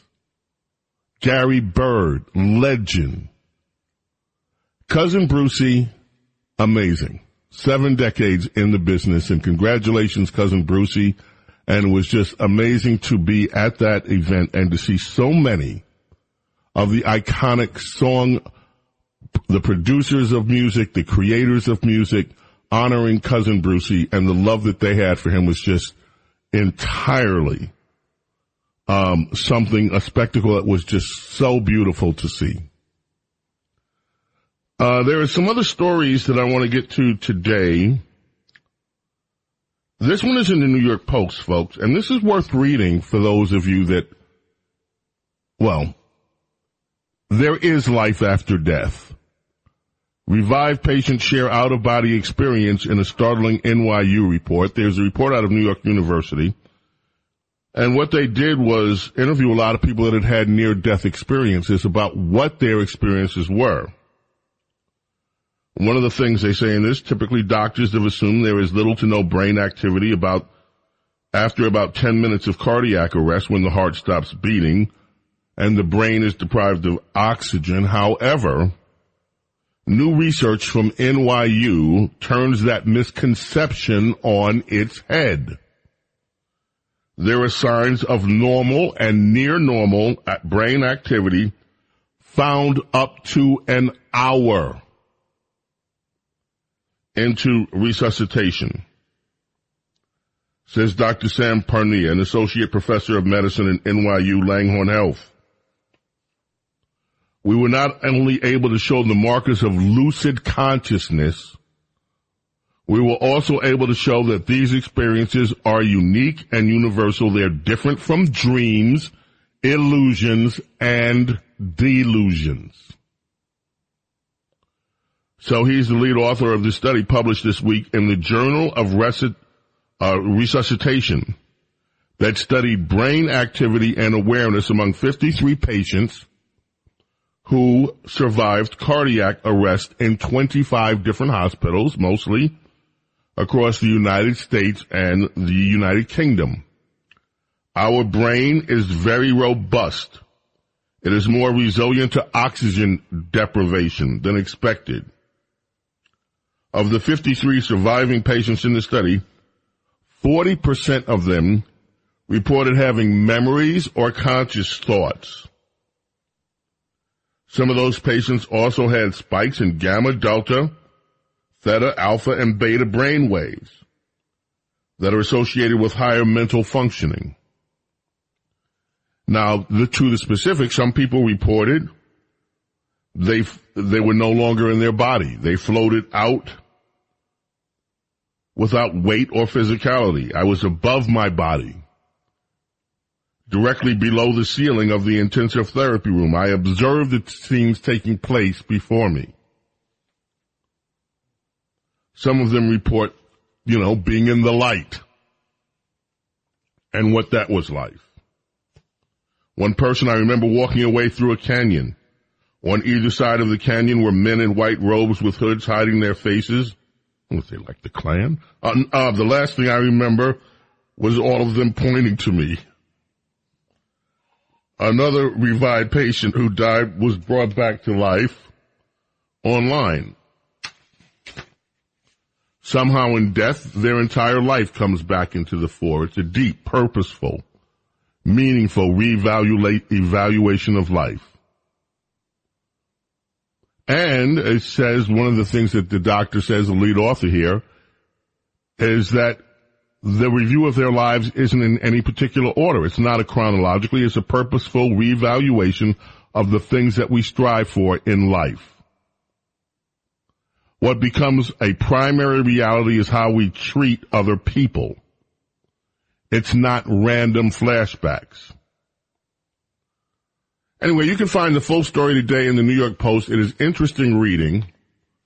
Life after death and the study of people who have had near death experiences.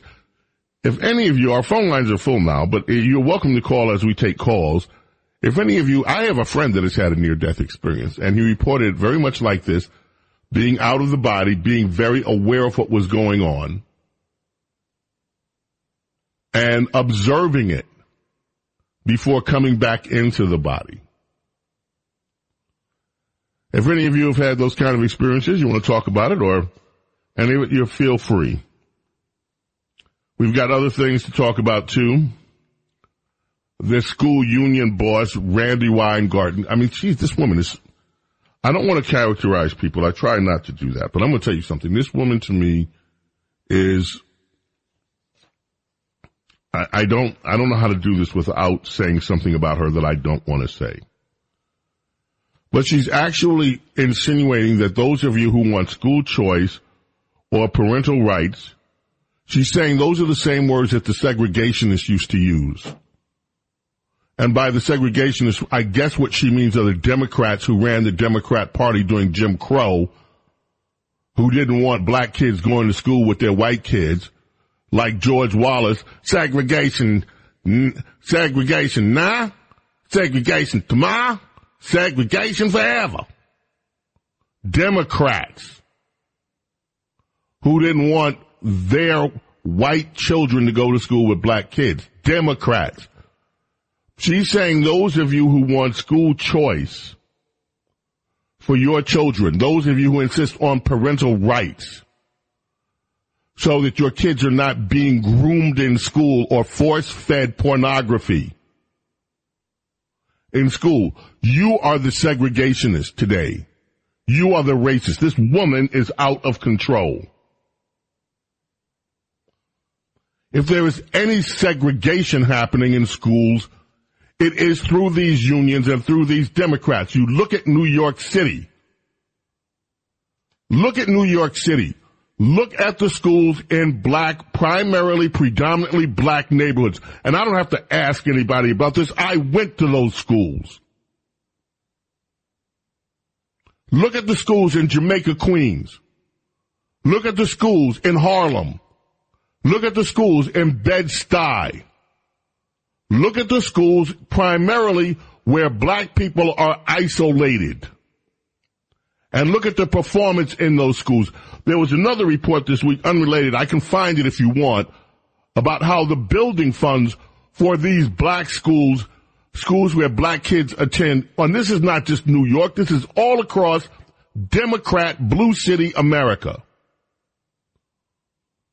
Where the building funds for these schools is never equal to the money that they spend on schools in the other districts. The segregation is happening today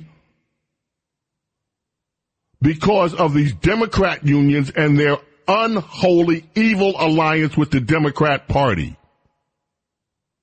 And it is accepted that these black kids will never, and Hispanic kids, will never have the kind of equal education that happens everywhere else. But it's just accepted. Oh, it just goes on decade after decade.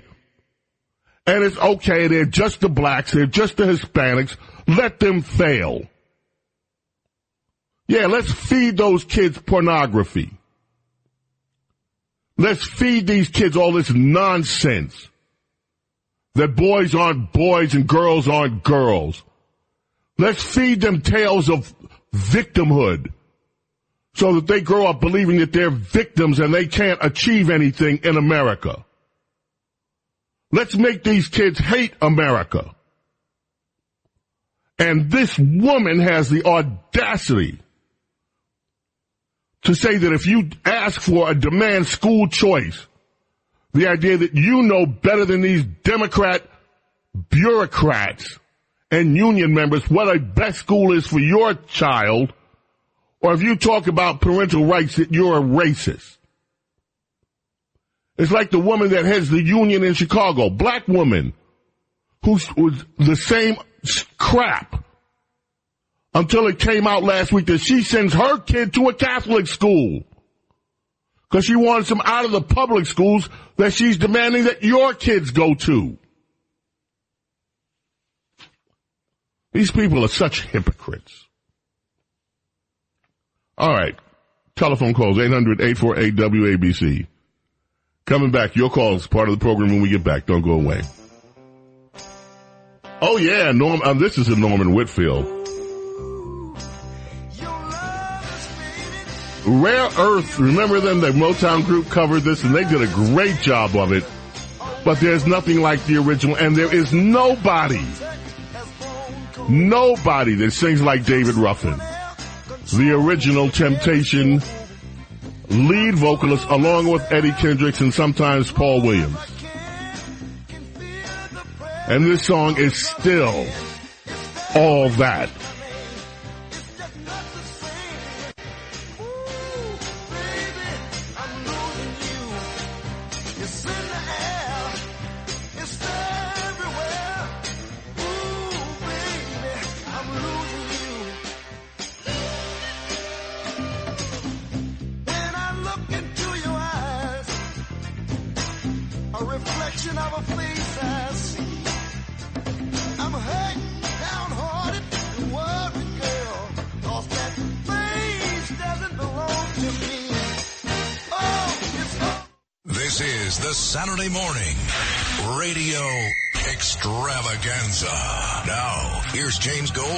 Aka Bo Snerdley, on 77 WABC.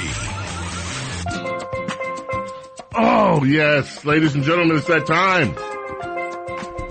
Bill, you gotta get up. Sorry, bro. Come on. Everybody up. This is where we rock it halfway through the show. Spyro Gyra time to do some moving the body. It is the morning dance each and every week. I can't believe we're already halfway through this show. Uh, doesn't that feel good? I know we were speeding by today.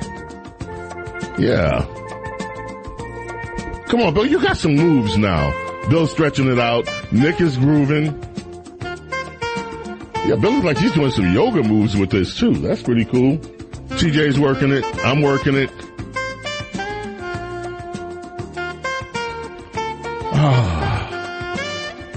Okay, feels so good to get out of the seat. We love our Saturday morning dance. We encourage you at home to do the same. Halfway through the show, let's get to the phones. People have been waiting. Let's start with Rick in Freeport. Rick, how are you doing? Hi, Goldie. God bless you, Goldie, and your departed mental rush. My God. Thank you. Well, I've been listening to you the last ah 45 minutes. You hit three freaking home runs. I was going to talk to you about electric cars, and electric cars, they stink. They court, they, they limit us to where we can go. They make us prisoners. But that's one subject. And then you got on to schools. Oh my God, school unions. My, my dear wife, I I lost her five years ago, but she was a teacher, teacher of English. And she would stay after class to help the students, to help him. And somehow she found Rush on the radio, and she would play it in her classroom. Of Oh, course, goodness. that drove, that drove everybody absolutely nuts. But uh, and and she introduced me to Rush.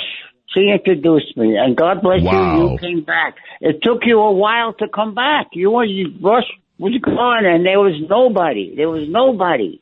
And then you came along. Then you talked about this jockey, Rush, I'm a 70, 95 year old super senior living in Freeport. I live alone and I am in great health. I grew up in the 30s, the depression in the 30s. I remember that as a kid. It was Wow. to get something to eat.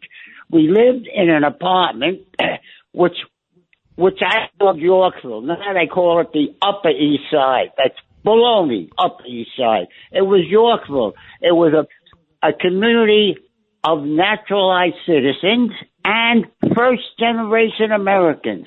And we were brought up in these schools which were great. We had teachers that were like mothers to us. A lot of those teachers only had gone to a two year uh, uh, uh, teacher college. They didn't go to four years. They didn't have goddamn PhDs, and they weren't called doctor. They were called teacher, and they res- we respected them, and they gave us patriotism. We love this country. Now look at it. What the hell's going on now? We became from a depression country to a world power, and now look where we are. We got a president that doesn't know where the hell he's going. Oh my God! Then you talked about this jockeys. Rush, yeah, I mean Goldie. I was going to City College. I worked at night, and when I came home to do my homework, you know what I put on? The midnight matinee. Ah, that was Wow, you go. That is awesome. You go back, my friend. So not only the midnight matinee, but you. That means you were also here at the beginning of music radio time when cousin Brucey, and when uh, when WABC rose into being the number one radio station in the world. You must have been along for that ride too. Yes, and I tell you what, you know, I like more of the 40s, 50s, 60s music with the big bands.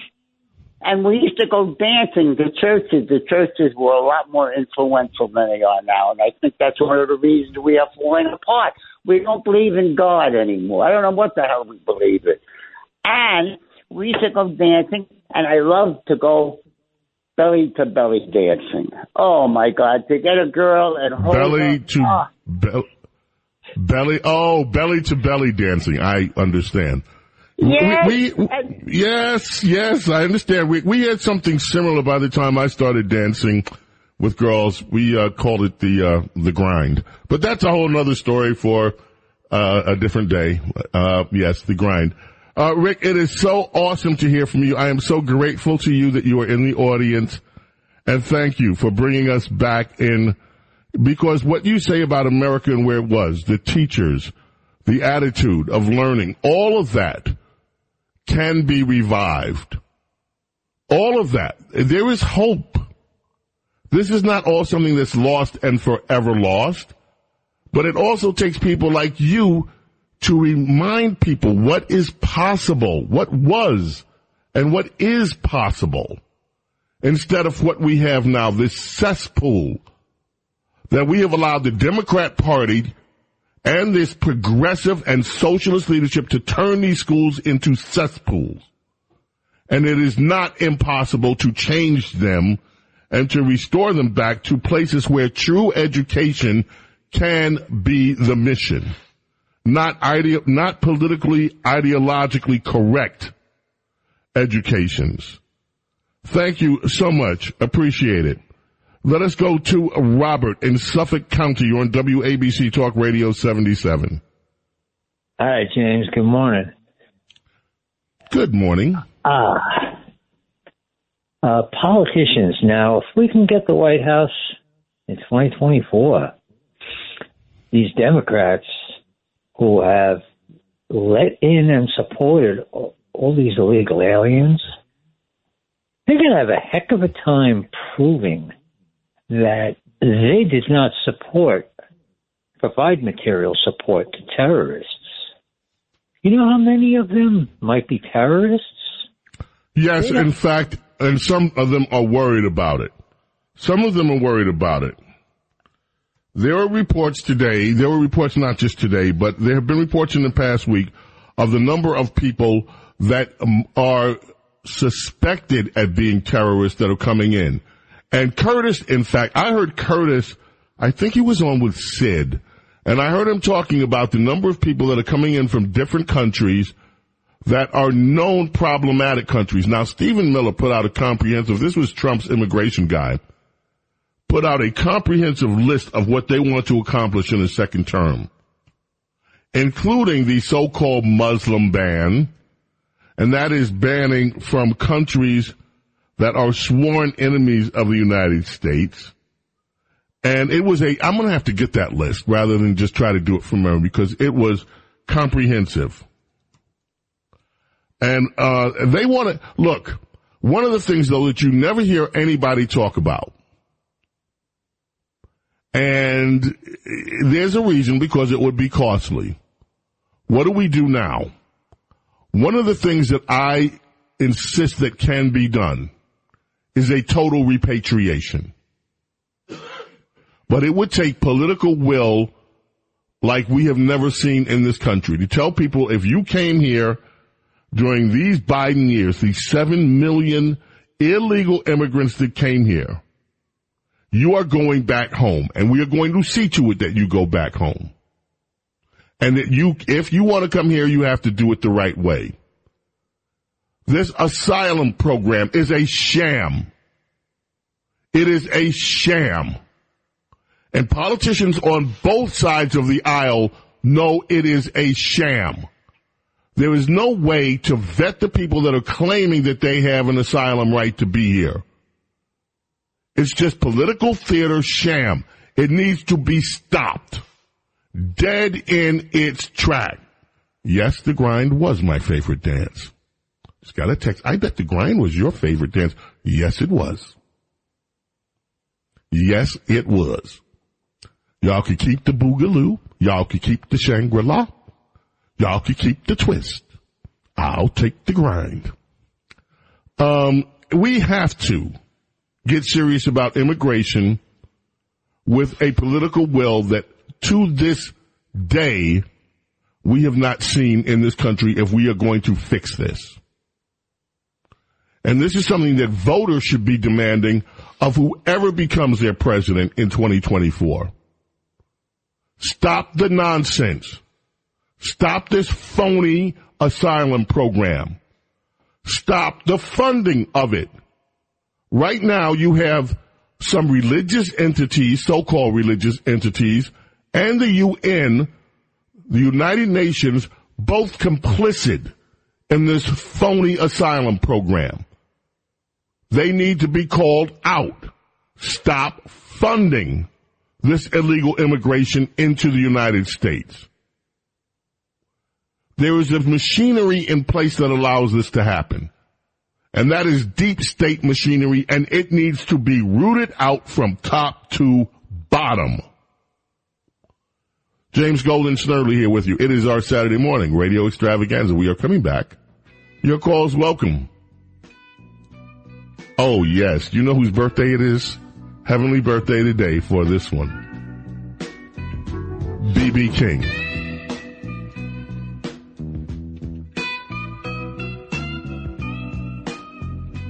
BB King. First, the nickname was the Beale Street Blues Boy. That was later shortened to Blues Boy. And that Blues Boy became BB. BB King. Rolling Stone, back when they were a credible magazine, placed him behind only Jimi Hendrix, Derek, and Duane Allman in its list of one of the hundred greatest guitar players of all time. BB King died back in 2015. Complications from uh, diabetes. There's a BB King documentary I saw. It talks about this guy who used to live on the road. I th- it was some number. I think it was close to 40 or 50 weeks out of the year he would spend on the road. You still will live on, BB. BB King, the great BB King on WABC.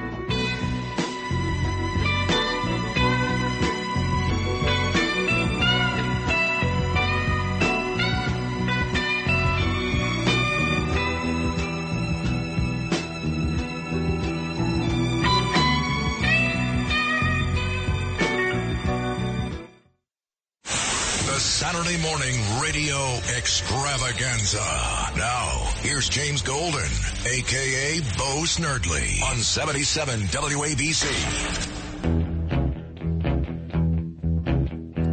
You know, we have a call on this. Or we had a, yes.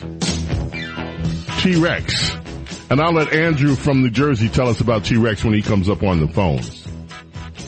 And that's one of the reasons we're playing this today. And of course, this is my favorite T-Rex song.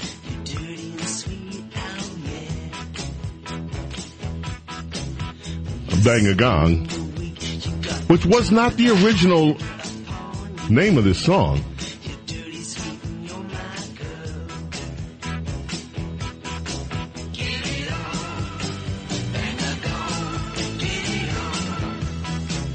on WABC. You know, I was thinking about our, our, our first call during the break, Rick.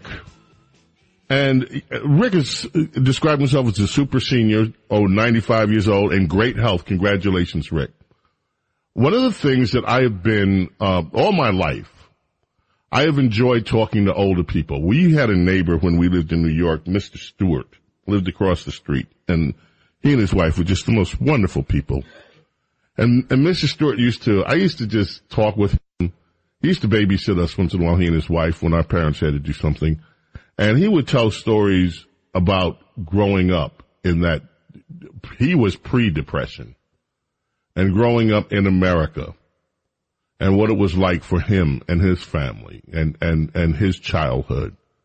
And I thought about what Rick said about how when you, you go, he, they went to school, as he said, in Yorkville, which was what, and what that neighborhood is. Now it's called the Upper East Side, one of the places you cannot get into unless you have some serious money. Right? But back then it was first generation, he said, immigrants and, and, and, and others and, and naturalized citizens. And, and to hear him talk about the schools, about how they love the teachers, the teachers love the, the kids, they were revered. Folks, this is not something that is impossible to get back at. Now we have these teachers that are sexualizing kids, and I see it every day. I have friends that don't believe this is happening. Senator Kennedy um, from Louisiana read one of these books that liberals are demanding stay in these school libraries. He read from it, and it is pure pornography. And if you search out, which I can't even play the soundbite of him reading it here because it would sound like a porno and it was same sex, basically a same sex, um, lesson in, in what it's like for these two guys to be getting on with each other and what they did in excruciating detail. And I mean excruciating. Um, the idea that, folks, we are not lost to the point of, of not being able to retrieve our society. But it is going to take a profound battle with the left in order to achieve it. And there's also something all these years growing up in America that has bothered me, and I may not be able to articulate it properly here because I had no idea I would be talking about this today, but that is the lack of reverence that we have for older Americans. And even now, it disturbs me to see people say, oh, well, Joe Biden is too old to be president. No, he's not too old to be president. He's a horrible president. He was horrible when he was younger. His policies were horrible. If you wanted to know what to do on foreign policy in America, listen to Joe Biden and then do the opposite. Because he was always wrong. Joe Biden was horrible when he was touting the fact that he was hanging around with the segregationists, his friends in the Senate. Some of those segregationists, by the way, the old Democrat Party segregationists were also friends of Bill Clinton. It's not that Biden's too old. It's that he has now he may be too ill and infirmed, but he's not too old. There used to be a reverence, and in some cultures there was a reverence for older people. And we live in such a disposable society. The music of our generations, eh, that's gone. Like the music of the 30s, the 40s that he talked about, the big band era. Most of these kids today don't even know about their own history and culture of music. You talk to them about Benny Goodman. You talk to them about Count Basie. You talk to them about Duke Ellington. Go back to the Bessie Smith. You talk to them about the musicians. Louis Armstrong. Scott Joplin. You go back further into our own past music. These kids have no idea who these people are because we don't revere what is older, our history, our culture.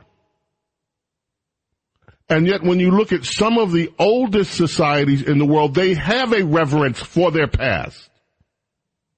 They have a reverence for, as they call it, the great masters of the past. And that is something that I hope one day in America we evolve to having too. A reverence for the older. A reverence for the ancestors.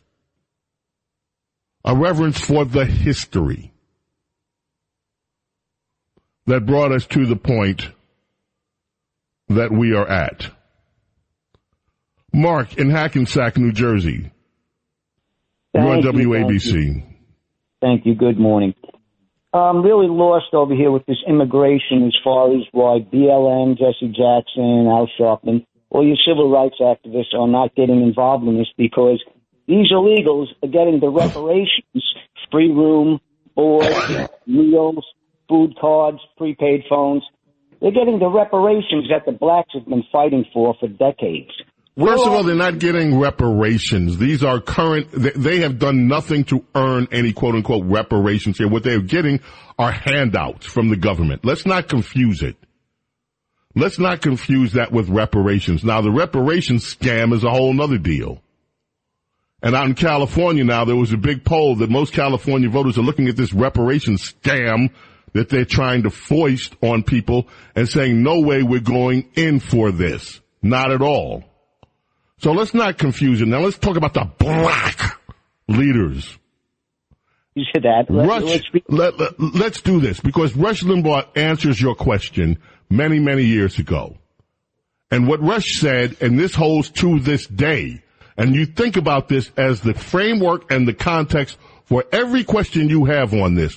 Why is it you ask, why do not, you, why do you not hear black leaders standing up, so-called leaders, about this immigration thing? Why don't black leaders stand up for what's going on in the diseducation of an entire generation or generations of black kids?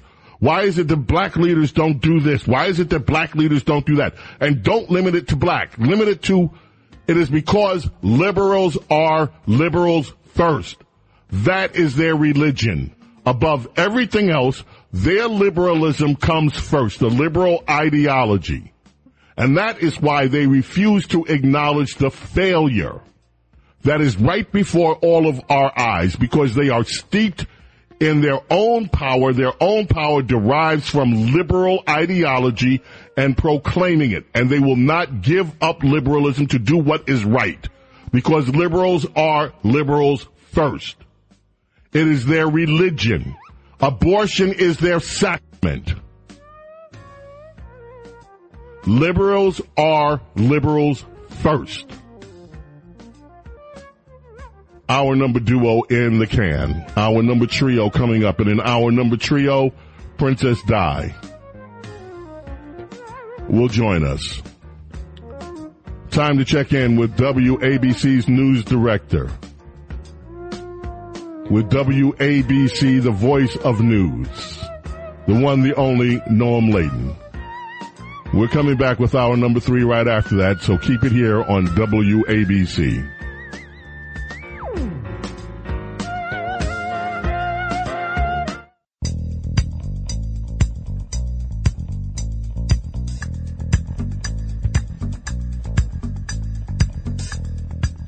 It's James Golden, aka Bo Snerdley, on 77 WABC, the crown jewel of American radio.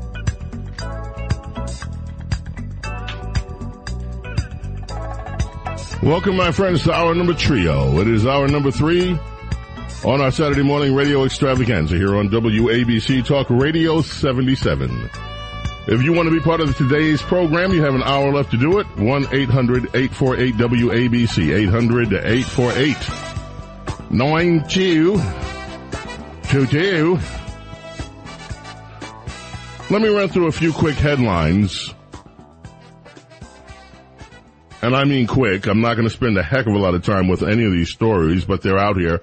The Smithsonian, uh, the Smithsonian Museum, which you pay for, you pay for it, has suspended an upcoming Marxist Latino event amid backlash. The story today is at the dailybs.com. The Smithsonian Institution reportedly has suspended an exhibit intended as a foretaste of the forthcoming National Museum of the American Latino. The exhibit Presente, a Latino history of the United States opened in the National Museum of American History back in June 2022. There's been criticism of it since. Now, the Heritage Foundation, and there is a lot of activity going on with the new Heritage Foundation. They are involved on the ground, not just up way up high in the ivory towers these days.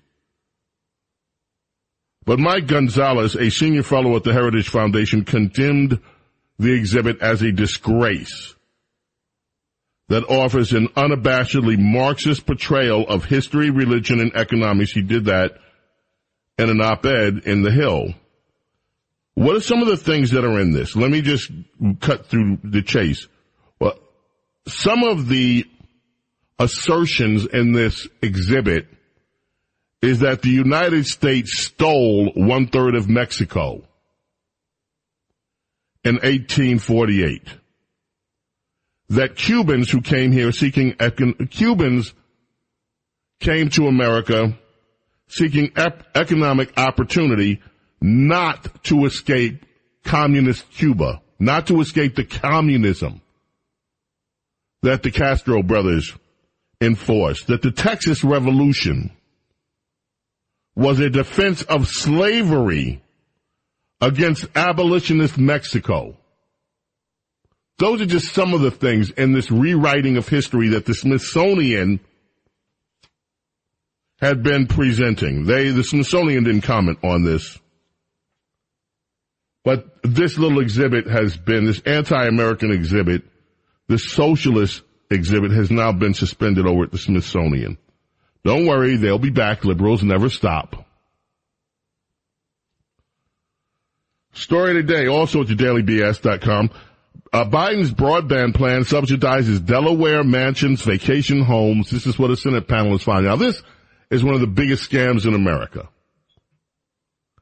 Uh, there's so many scams.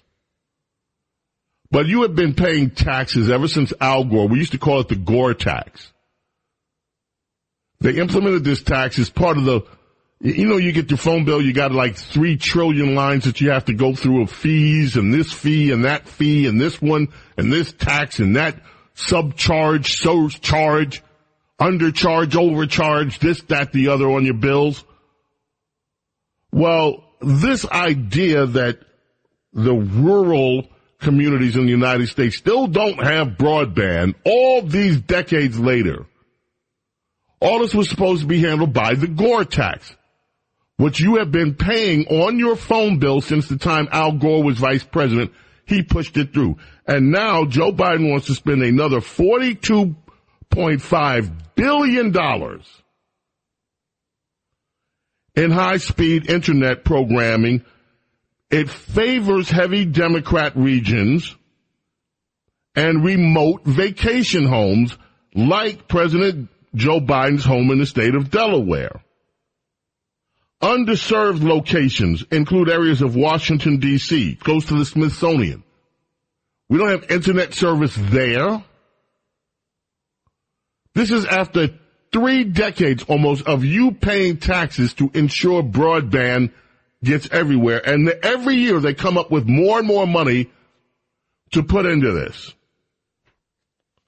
It is a total scam. Story today, New York Post, CVS store manager killed on the job by shoplifter. As epidemic grows increasingly deadly, this is the epidemic of shoplifting. Ask yourselves the question, when did shoplifting become an epidemic? And why? Under Democrats, under Joe Biden, under Soros prosecutors who decided, and we all saw this coming and said no good will come of this. When these Soros prosecutors and these progressives went on a tear, it's racist. It's racist. It's racist to enforce shoplifting laws. These are just people that are just need to feed their families and they're only stealing a little bit. So stop making it a crime for people to steal like under six or seven. Now we've got under, we have got organized shoplifting rings, of course, that are stealing billions of dollars. And we also have increasing incidents like this one. This guy, Michael Jacobs, 49 years old, operations manager at a CVS pharmacy in Mesa, Arizona, had worked there for the past 20 years, shot and killed, allegedly by Jared Seavey. Seavey was inside that Arizona CVS earlier the day arguing about shoplifting. He was trying to shoplift went home, got a gun. Seavey admitted to police that he shot Jacobs because he was tired of being bullied. And this was the last straw. Bullied. He has a right, you see. People have a right to shoplift. In April, a 26 year old Home Depot employee fatally shot after confronting a woman trying to steal from a store out in San Francisco days earlier. A pregnant shoplifter at Walgreens in Nashville shot by a staffer over a confrontation over stolen merchandise there.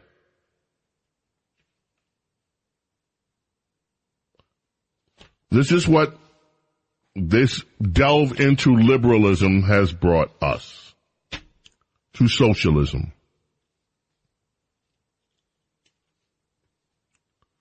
The United States military, this is an AP story,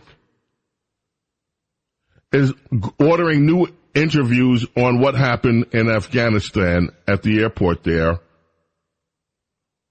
where roughly two dozen more service members were at the airport when the suicide bombers attacked our forces and killed our military members.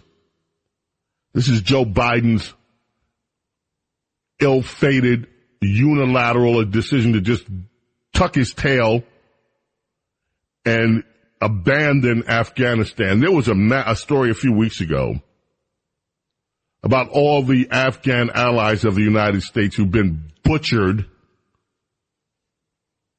or their lives made very unpleasant by the Taliban since this happened. And now it turns out that the military didn't do a really good job in interviewing service people who, by the way, say that all this could have been prevented. Now they're going back and finally interviewing some of those service people. This is under pressure. AP has that story if you want to look into it. There was a story that was this week, uh, earlier this week about the double the decade of debt. The double the debt decade.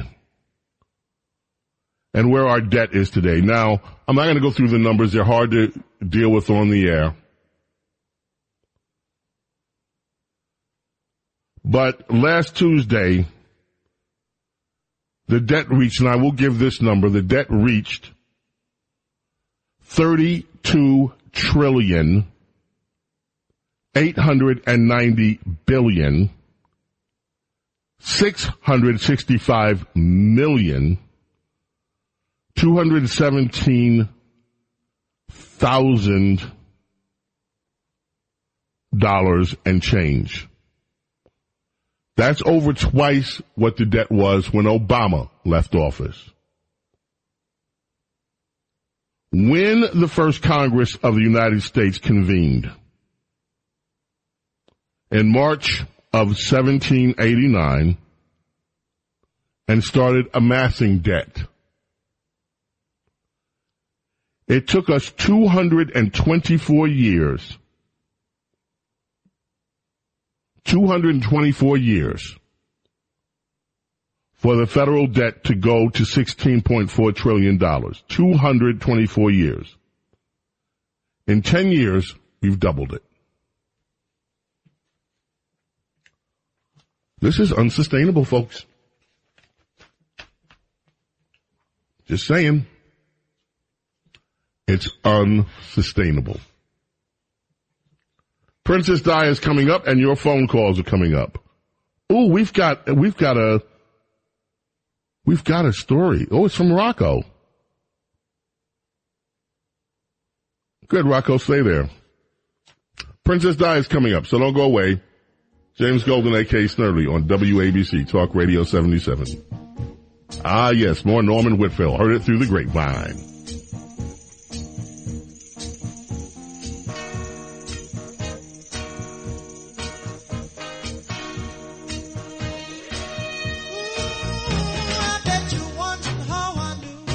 This is Marvin's version. Gladys Knight and the Pips also had a hit record with this.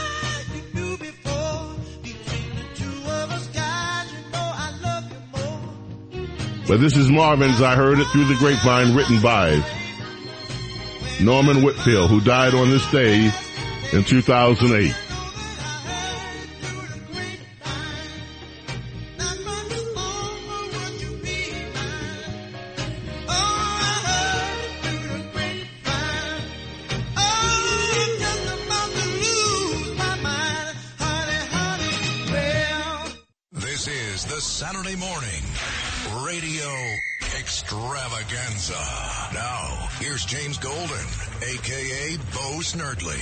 77 WABC.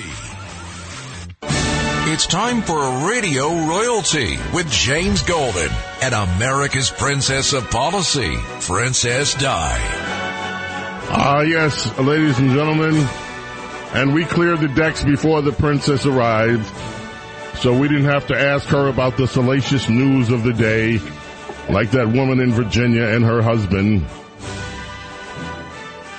Like the incident in Colorado or the affairs of other women and political operatives. No, none of that stuff. None of that is good enough to discuss with America's princess of policy. We get to the real nitty gritty, the things that matter, with our very own Princess Di, although I'm going to bring up some of that other stuff if I can. Um, anyway. Good morning, Your Highness. How are you? I'm wonderful. It's so good to hear your voice, Sir James. How are you? Oh, I am delighted to hear your voice always, my princess. Um, Robert Kennedy, you mentioned him last week. I think you were expecting something else from me. But, but I actually have been following this Robert Kennedy Jr. Uh, saga with amazing, you know, Diane, I used to think that Robert Kennedy Jr. was a total kook, the way that he was portrayed with all this business with autism. And then after COVID, after COVID and after I saw what they did with these vaccines and the way that they totally started spinning everything and the way that they ignore, to this day, ignore vaccine injuries, all of a sudden I said, you know what? Maybe Robert Kennedy Jr. isn't a kook. Maybe he knew what was going on all along. Well, I am in the same boat. I, you know, basically had a one word analysis of the guy because the media successfully squashed him. And the word I had in my mind was fringe. And I had never really looked into what he had to say or his, you know, research or his organization.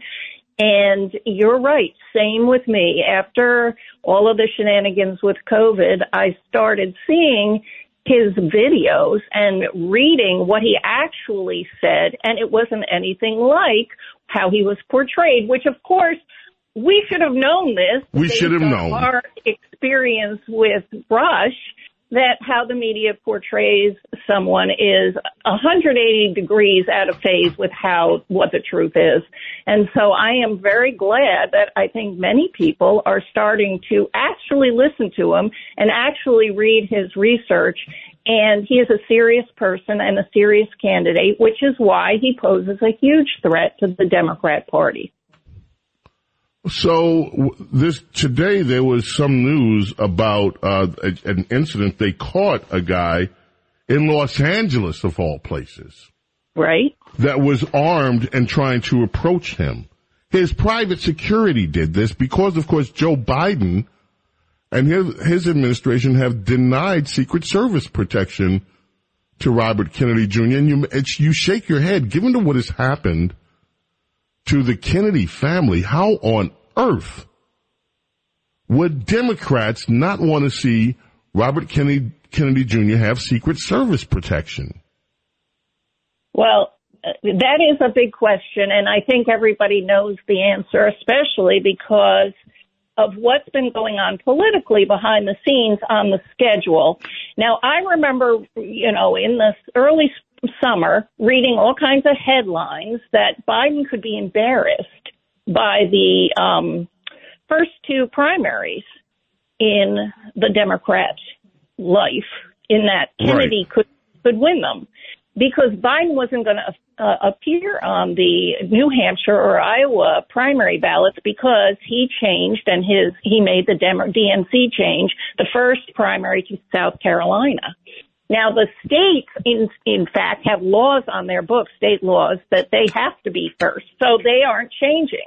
So Kennedy was planning to appear on the ballot anyway. And this was really starting to be uh, ginned up by the media. Hey, Biden could be embarrassed. Biden, could, this could be a problem if Kennedy wins because that means the media has to change what it's been doing, which is complete radio silence on the guy, and they'd have to cover him. And that would not be good for the Biden campaign. So they've been playing all kinds of games and they basically have made a rule, the DNC made a rule that if any candidate, meaning Kennedy, sets foot to campaign in New Hampshire, all of the votes that candidate gets go to Biden. so what? This, what? Yes. Yes, this is, of course, as you know, both parties are a private organization. They can make whatever rules they want. They run their primaries, and this is the rule they made for New Hampshire. That if Kennedy, well, they don't say Kennedy, they say if any candidate campaign sets foot in the state to campaign, then any votes that he or she gets goes to Joe Biden. So now in the last two weeks, Kennedy has been putting up petitions, has been really going to the media. He's been talking about how the Democrats are disenfranchising vote, voters and are rigging the vote. And this has started to be a real a media story. They've actually started to cover some of these things. And what put the icing on the cake was on Wednesday. Some, he was in New Hampshire campaigning. He had set foot in there and he had a town hall where a constituent asked him, if they jam you up, will you go independent? And he answered, yes, if they jam me up, I will consider my options. And so that happened Wednesday, and I'm not saying there's a connection, but on Friday, yesterday, there was a gunman who appeared at an event where he was at. Yes. And so, OMG. hello, you know, the Democrat Party pay, plays hardball. Now, I'm not saying this is Democrat originated, but it is a coincidence that he has been gaining attention. He has been really, he's written them letters, public letters. He has a petition on his website that has gotten quite a few signatures. I signed it. I'm like, yeah, this is not right. He should be on the ballot if he campaigns.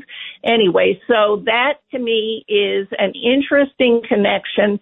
And the fact that they denied, the Biden administration denied him the Secret Service protection, you see the, the trap being set for the guy of, of physical danger. And fortunately, although he has had to pay for it, he had his own private security. He is putting out one third of all of his campaign funds to protect himself.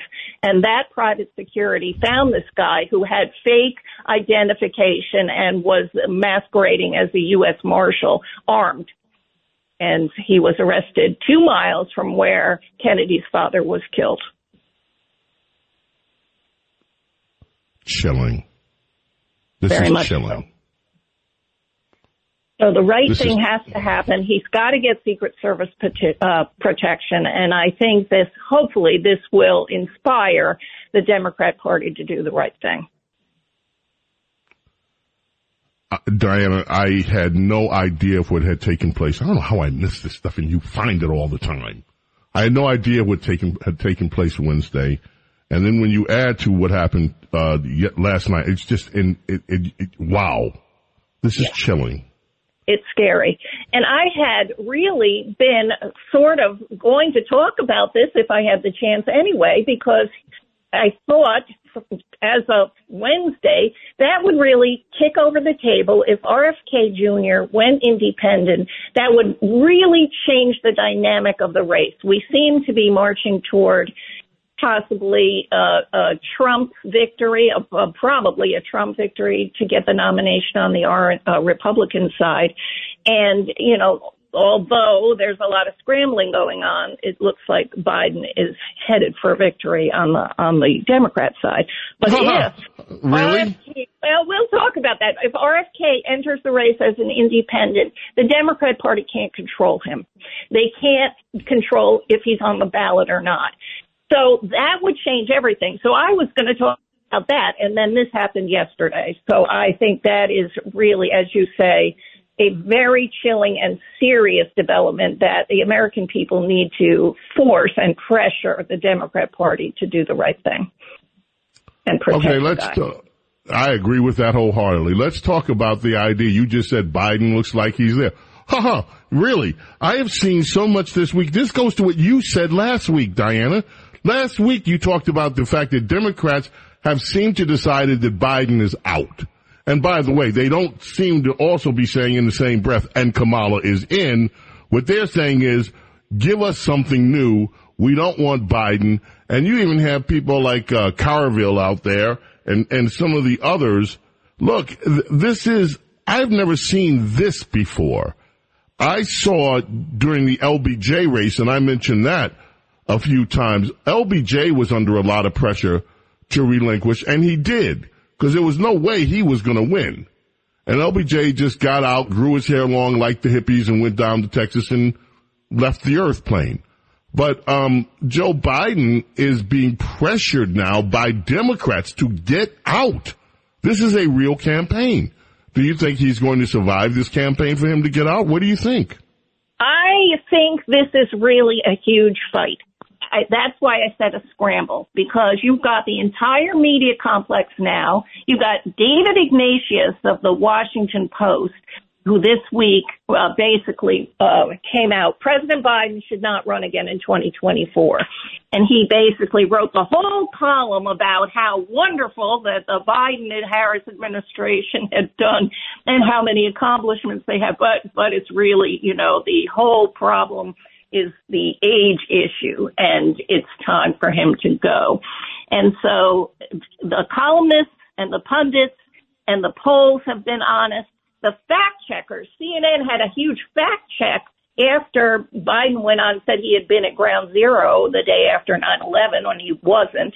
And they did a whole fact check on how the guy always exaggerates and he makes this stuff up. So the media has been given the green light to basically load the the uh, ammunition as attacks against Biden, which is very new. And some Democrats, the elected Democrats, are starting to say it. I think there's a huge fight going on because I think Biden's refusing to go. I think Jill and and Joe are refusing to go along with it, even though it's obvious that he is struggling cognitively. I think that he is clinging onto power and they do not have a plan B if they can't simply convince him. Now, if you, if, as you know, that's how it usually works. The party goes to the person and, and quietly tells them to withdraw and they do. I think that has happened. I think the party has quietly gone to Joe and they're getting louder. They're using their media organs and they're saying it's time to go. It's time to go. It's time to go. And he's saying no. And they're realizing, oh, what do we do now? So I think that there, the scramble is going on to pressure him in many ways of, uh, from the sidelines that we aren't going to be privy to. But that's what to me is a very interesting dynamic. We won't know the outcome until uh, Michelle Obama declares. Oh, God, here we go again with that. Democrats, uh, Michelle Obama will not be ever president. She doesn't want it. Michelle is enjoying the good life. She's not going to give up the good life. Every week now, there's uh, there were pictures too about Sasha out there smoking a cigarette, hanging out Mhm. with it, just looking with a bra, whatever it is she's wearing, and whatever, whatever, and and uh, you know they're hey, hey, come on, they're not. Oh, it's There not going to be Michelle Obama. Circles. There are circles And the, circles. and there's squares within squares, and No. she's not running. Listen, there's people who who can't stand the Obamas, like Hillary, who just came out this week and said she was all in for Biden. You've got all kinds of forces fighting each other. That's why this is really interesting because the outcome is not obvious. Usually with with the Democrats, you can see where they're going, what their schemes are going to do. I think they're scheming, they're busy scheming, and they are, you know, there are forces who are desiring it to be someone else, and they are putting in someone else. It's not going to be your guy, Gavin, either. But uh, the yeah. outcome will be determined. I think it's going to be Michelle. and there are triangles within triangles, and it's not going to be Michelle Obama. And I'll tell you something else.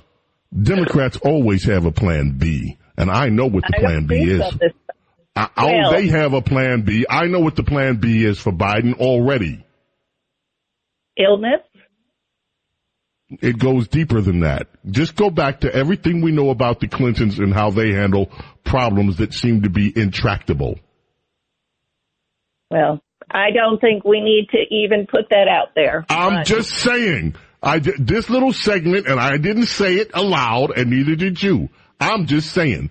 There's always a plan B when it comes to Democrats. That's Well, all. Think- That's all I I'm going to say. a- okay, I think there's a lot of international connections, and that that card would be uh, really hard to predict. Which country, which has been paying Joe, Mhm, is going to mhm. be tasked with uh, you know some kind of international event, which may Mhm. change the dynamic, and that they can blame Joe for. So, Mhm. yeah. Mhm. I think that this, Okay. this the next coming weeks and months are going to be like unlike anything our country has experienced in Yes, its uh, and chaos. Your Majesty, give me one moment. Nick, please flag this tape, this recording somehow, so that I may come back to this spot, this day in the future. I'm going to need to have to return to this very conversation with Princess Di in the not too distant future. I promise you. Well, that'll be fun. Can I play? Yes, it will. I, I will try and, and put my pin in a few of your predictions too. Yes, you may do that, Princess Di. You, uh, you don't even have to ask me. You're the princess. I'm just a lowly peasant on this show. You're the princess. Now, Okay. let's talk Mitt. Yay! That's what I said. Did you see the David Brooks column the day that Mitt left? Mitt Romney has given us a gift. and the gift is not that he's leaving. Mitt Romney puts on the record what so many of us have been hearing for years off the record that the Republican Party has become a party of fakers, that as congressional leaders laugh at Donald Trump contemptuously behind his back while swooning over him before the cameras, Mitch McConnell is a tragic figure in Romney's tale. Blah, blah, blah, blah, blah, blah, blah, blah, blah. Praise be Mitt Romney. Praise be Mitt Romney. Mitt Romney's leaving because Mitt Romney knows he can't win. He knows the voters of his own state can't stand him. He knows that he is as as is probably the most despised Republican holding public office today. And that's No, even more No, no, no, no. It's it's Mitch McConnell. He is the lowest rated in every poll. But I was about to say even more than Mitch, but then you just Yep. stole it right out from under me. Okay, second to Mitch McConnell, Yeah. the second most despised Republican would be Mitt Romney. I don't know a single Republican, except for David Brooks and some of the other Washington elites that are sad that Mitt Romney is saying he's not going to run again. Well, it's been the media having a pity party, and it's been. I've just had so much fun with this because they are so sad. And they are mourning the fact that, you know, he's showing that there aren't going to be moderates anymore. And Oh, I'm so sad. I'm so sad. Here, here's one from David Jolly, uh, who was a congressman in a Republican congressman in Florida. In Florida, He was yeah. defeated by Charlie Crist. But anyway, here's his his op-ed. Mitt Romney's Senate retirement is simply one more nail in the old GOP's coffin. And here's Politico. You're screwed. Romney's exit threatens a collapse of Senate's middle. so, this to me has been almost enjoyable as the fact that I'm celebrating, you know, Mitt's departure or, you know, eventual departure. He's still there for a bit until uh, January. But the thing that make, makes me interested as well in this is it's clear that there is something going on which I am going to call triple up. And that is the conservative vote, the conservative ideology, which has been squelched and stomped on by the Republican establishment since before the Tea Party days.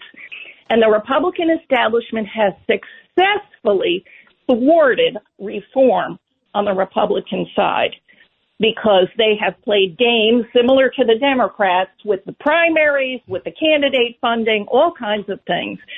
And the, the impetus from us, the conservative voters, has never given up. We keep pushing and we keep pressuring. And we are now, it is trickling up to the Senate, which takes a long time because of how it's structured constitutionally. They have a third of the Senate up each two years. Everybody gets six years, but only one third at a time. So it doesn't ever turn over 100% like the House does. The House can turn over every two years. It's more direct. It's a democracy. So the Senate cools things down. That was the intent of the founders. So it's taken a long time and because of your buddy, Mitch McConnell, who has been anti-conservative voter for his entire career. My buddy, They she says. You have defended that guy I have defended him. unmasked before us, and he is now loosening his grip because of age and infirmity. And we are making such headway politically as voters. It has taken decades. But now, Mitt Romney knew he would lose, and he would lose to a Riverton mayor, Riverton, Utah. His name is Trent Staggs, who's a MAGA candidate, was going to beat him in Liz Cheney type numbers. And so that's why he is getting out, because he didn't want to be embarrassed.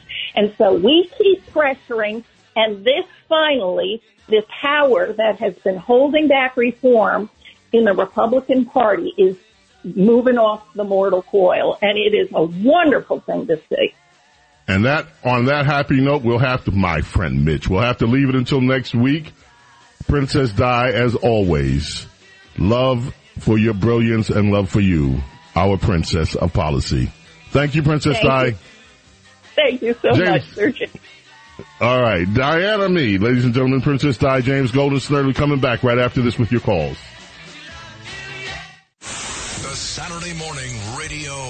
Extravaganza. Now, here's James Golden, aka Bo Snerdley, on 77 WABC. Celebrating the life of Norman Whitfield, who died today on in 2008. This was another one of his songs, The Temptations.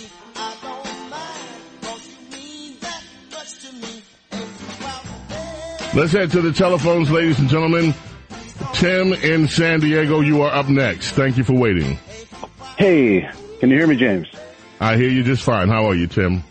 I'm doing well. Really quick, you, you mentioned uh, Bang a Gong earlier, and uh, you know who Rick Wakeman is, right? Of course.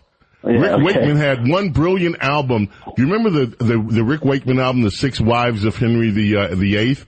That I do indeed. Yeah. Yeah. Oh my goodness. And Rick Wakeman, of course, ladies and gentlemen, was with, with, with Yes, was the keyboard player for Yes before my friend well- Tony Kaye. That- well, actually, after Tony Kaye, and then Tony Kaye. came After. Tony Kaye. That's right. Then Tony Kaye came back. Okay. Yeah, um, but very quickly, um, Rick was broke, and he was living in London. This is back when he was about, I think, about 19 or 20. And uh, there's a guy named Tony Visconti, who you know, Brooklyn boy, um, who was David Bowie's producer and and T Rex's producer in those days. And they were all a bunch of young guys, and uh, he was living in the same apartment building. And uh, he said, uh, and Rick couldn't pay his rent. He needed 15 pounds to pay his rent, and he he hired him. Um, actually, Marc Bolan hired him to come down to the studio for Bang a Gong. You know that that little trill on on Bang a Gong with the piano, right? Where it just goes, you know. Um, he said he turned to Marc and he goes, "You want me to do that?" He goes, "You could do that." And he goes, "Yeah, but you need the 15 pounds." So he paid him for the session. So uh, Marc Bolan was always painted as sort of this, you know, terrible person, but uh, in actual fact, he seemed to be a pretty good guy. But um, yeah. So if you, and if you, James, if you ever get a chance, watch Yes's induction into the Rock and Roll Hall of Fame just for Rick Wakeman's speech. He brought the house down. It's so funny. He's a comedian. Awesome. Also. Yeah, on YouTube. Thank you so much, Tim. So appreciate your call out there. Beautiful San Diego. Rocco hung up. I wanted to get to Rocco about his story, but Rocco hung up. Oh well. Anyway, let's go to Bergen County and Peter. Peter, you're on WABC. How are you? Hey, how you doing, Bo? Great. What's on like your mind? say- yeah, what's on my mind? Uh, I remember 40 years ago, President Ronald Reagan, uh, if you remember, uh, was going through a situation like we're going through right now. Do you remember he had to give amnesty to all the immigrants and uh, uh, or illegal aliens or whatever you want yes, to call and d- and do you remember that that deal was also the deal he made with Ted Kennedy and the Democrats on amnesty? The Democrats never honored their half of that agreement, which was that was supposed to be the end of it, and we were supposed to secure the borders, and they were supposed to provide the funding to secure the borders, which never happened. Remember that too. Yes, I totally remember that. Thank you so much, Peter, for bringing that up. Gail, Staten Island, quickly. What are your What are your thoughts this morning, Gail? Good morning, James. You know, history is repeating itself in a very ugly way, and it's just we're not learning. 1945, 46, the monsters, the physicians, and the Nazi regime were um, tried for crimes against humanity. Now the so-called powers that be are uh, dancing with glee in our schools by offering gender affirming uh, surgeries on children as though it's the best thing since sliced bread. Uh, no pun intended, on this very serious problem that's going on in our country now. You know, as a taxpayer with the housing, uh, we have to go by zoning laws and we have to get building permits to dig a hole and you have to have proper plumbing and people that check it. And now it's just being shoved in any which way, any will, you know, nilly willy way. And we're supposed to sit back. But then when people protest because they don't really want to protest, they have to go to work. We're called racist and that's not. The, our administration is doing the best uh, they can. No, I don't think so. And on September 14th, the cover of the New York Post was uh, that was coined by that hillbilly relic from the Democratic uh, demolition. It's the economy, stupid. They're putting money against us that we have to pay for things that aren't right, and they have nothing. They can't even have a question and answer. You know, to listen to people. Um, you know, the way they want to live, their quality of life. We have children. Now, you just told a heartbreaking story this morning about a child and two others that were uh, um, exposed to fentanyl, and it, that's the, that's the cream. That's what's going to happen in our country. That is what is happening in our country right now, Gail. And thank you for your brilliant analysis. James Golden Snerdley here with you Saturday morning radio extravaganza. We're coming back with rapid phones. We're going to run through as many calls as we can. So please get your thoughts together. Get ready to nail it on WABC.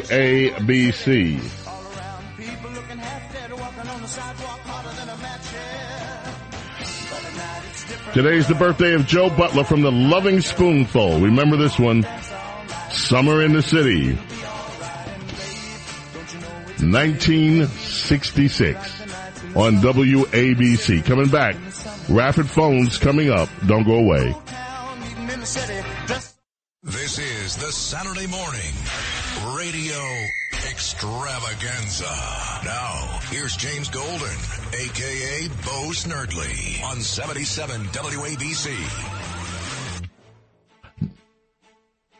The Hollies bring us back. Time to get to rapid phones. Time is running out. I can't believe three hours go so fast. Larry Kudlow comes up next. Let's head to the telephone, shall we? Jim in New York City. Thank you for calling. Yeah. Right to your point.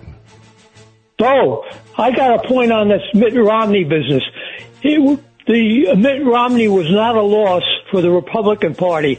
Mitt Romney was a loss for the Democratic Party. They lost their go-to guy. Whenever they needed a, a support from a Republican, they went to Mitt Romney. I say this is a big loss to the Democratic Party. I couldn't agree more. You have nailed it and you did it brilliantly. Thank you. Steve, Jersey City, you're up next on Rapid Phones. How are you? Uh, Bo, real quick Rick Wakeman story. He was hired to play Morning Has Broken on Cat Stevens' song. Um, they said they'd pay him about a couple weeks later. They call him and they say, "Hey, Rick, we need you to come down to the studio." He knew Cat Stevens was going on tour, and he had this feeling that he was going to go on tour with Cat Stevens. He was flat broke now, early seventies. He goes to the studio and he's all ready to uh, sign the papers for the tour. And what does the engineer tell him? We hired a keyboard player to tour with Cat Stevens, but he can't figure out what you did on Morning Is Broken. Can you show him? I love the engineer. Gotta love it. What a story. Thank you. I appreciate that. George in Rockland County, New York, you're up next. Yeah, hi. Uh, so, a question for you, okay? Is the Democratic Party really democratic? Answer, George, no. They never have been and never will be. Thank you for the call. Andrew in New Jersey, you're up next. Yeah, morning, Bo. Um, yeah, it was on this day in 1977, exactly one month after Elvis died, that we lost Marc Bolan of T-Rex, and it's very sad. And he wasn't even driving. And uh, yeah, that's Oh, car accident, right. And, uh, Yeah. And, and, and, and, and they made a goofy movie together with, with, with Ringo Starr called Born to Boogie. You ought to check that out. Oh man, thank you, Andrew. Appreciate the call. William in Westchester County, you are next up on Rapid Phones.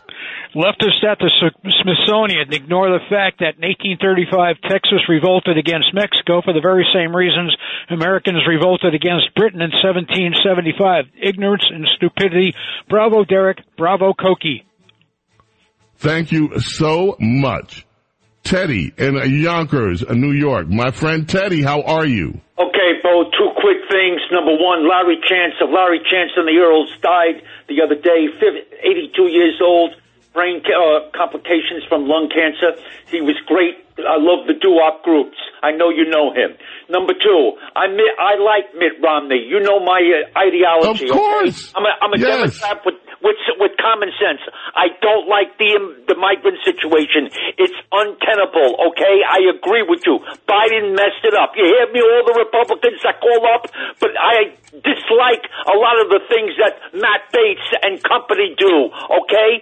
And that's the bottom line. And I miss Senator Corker from Tennessee, the Republican who retired, and Senator Flake, the Republican from Arizona.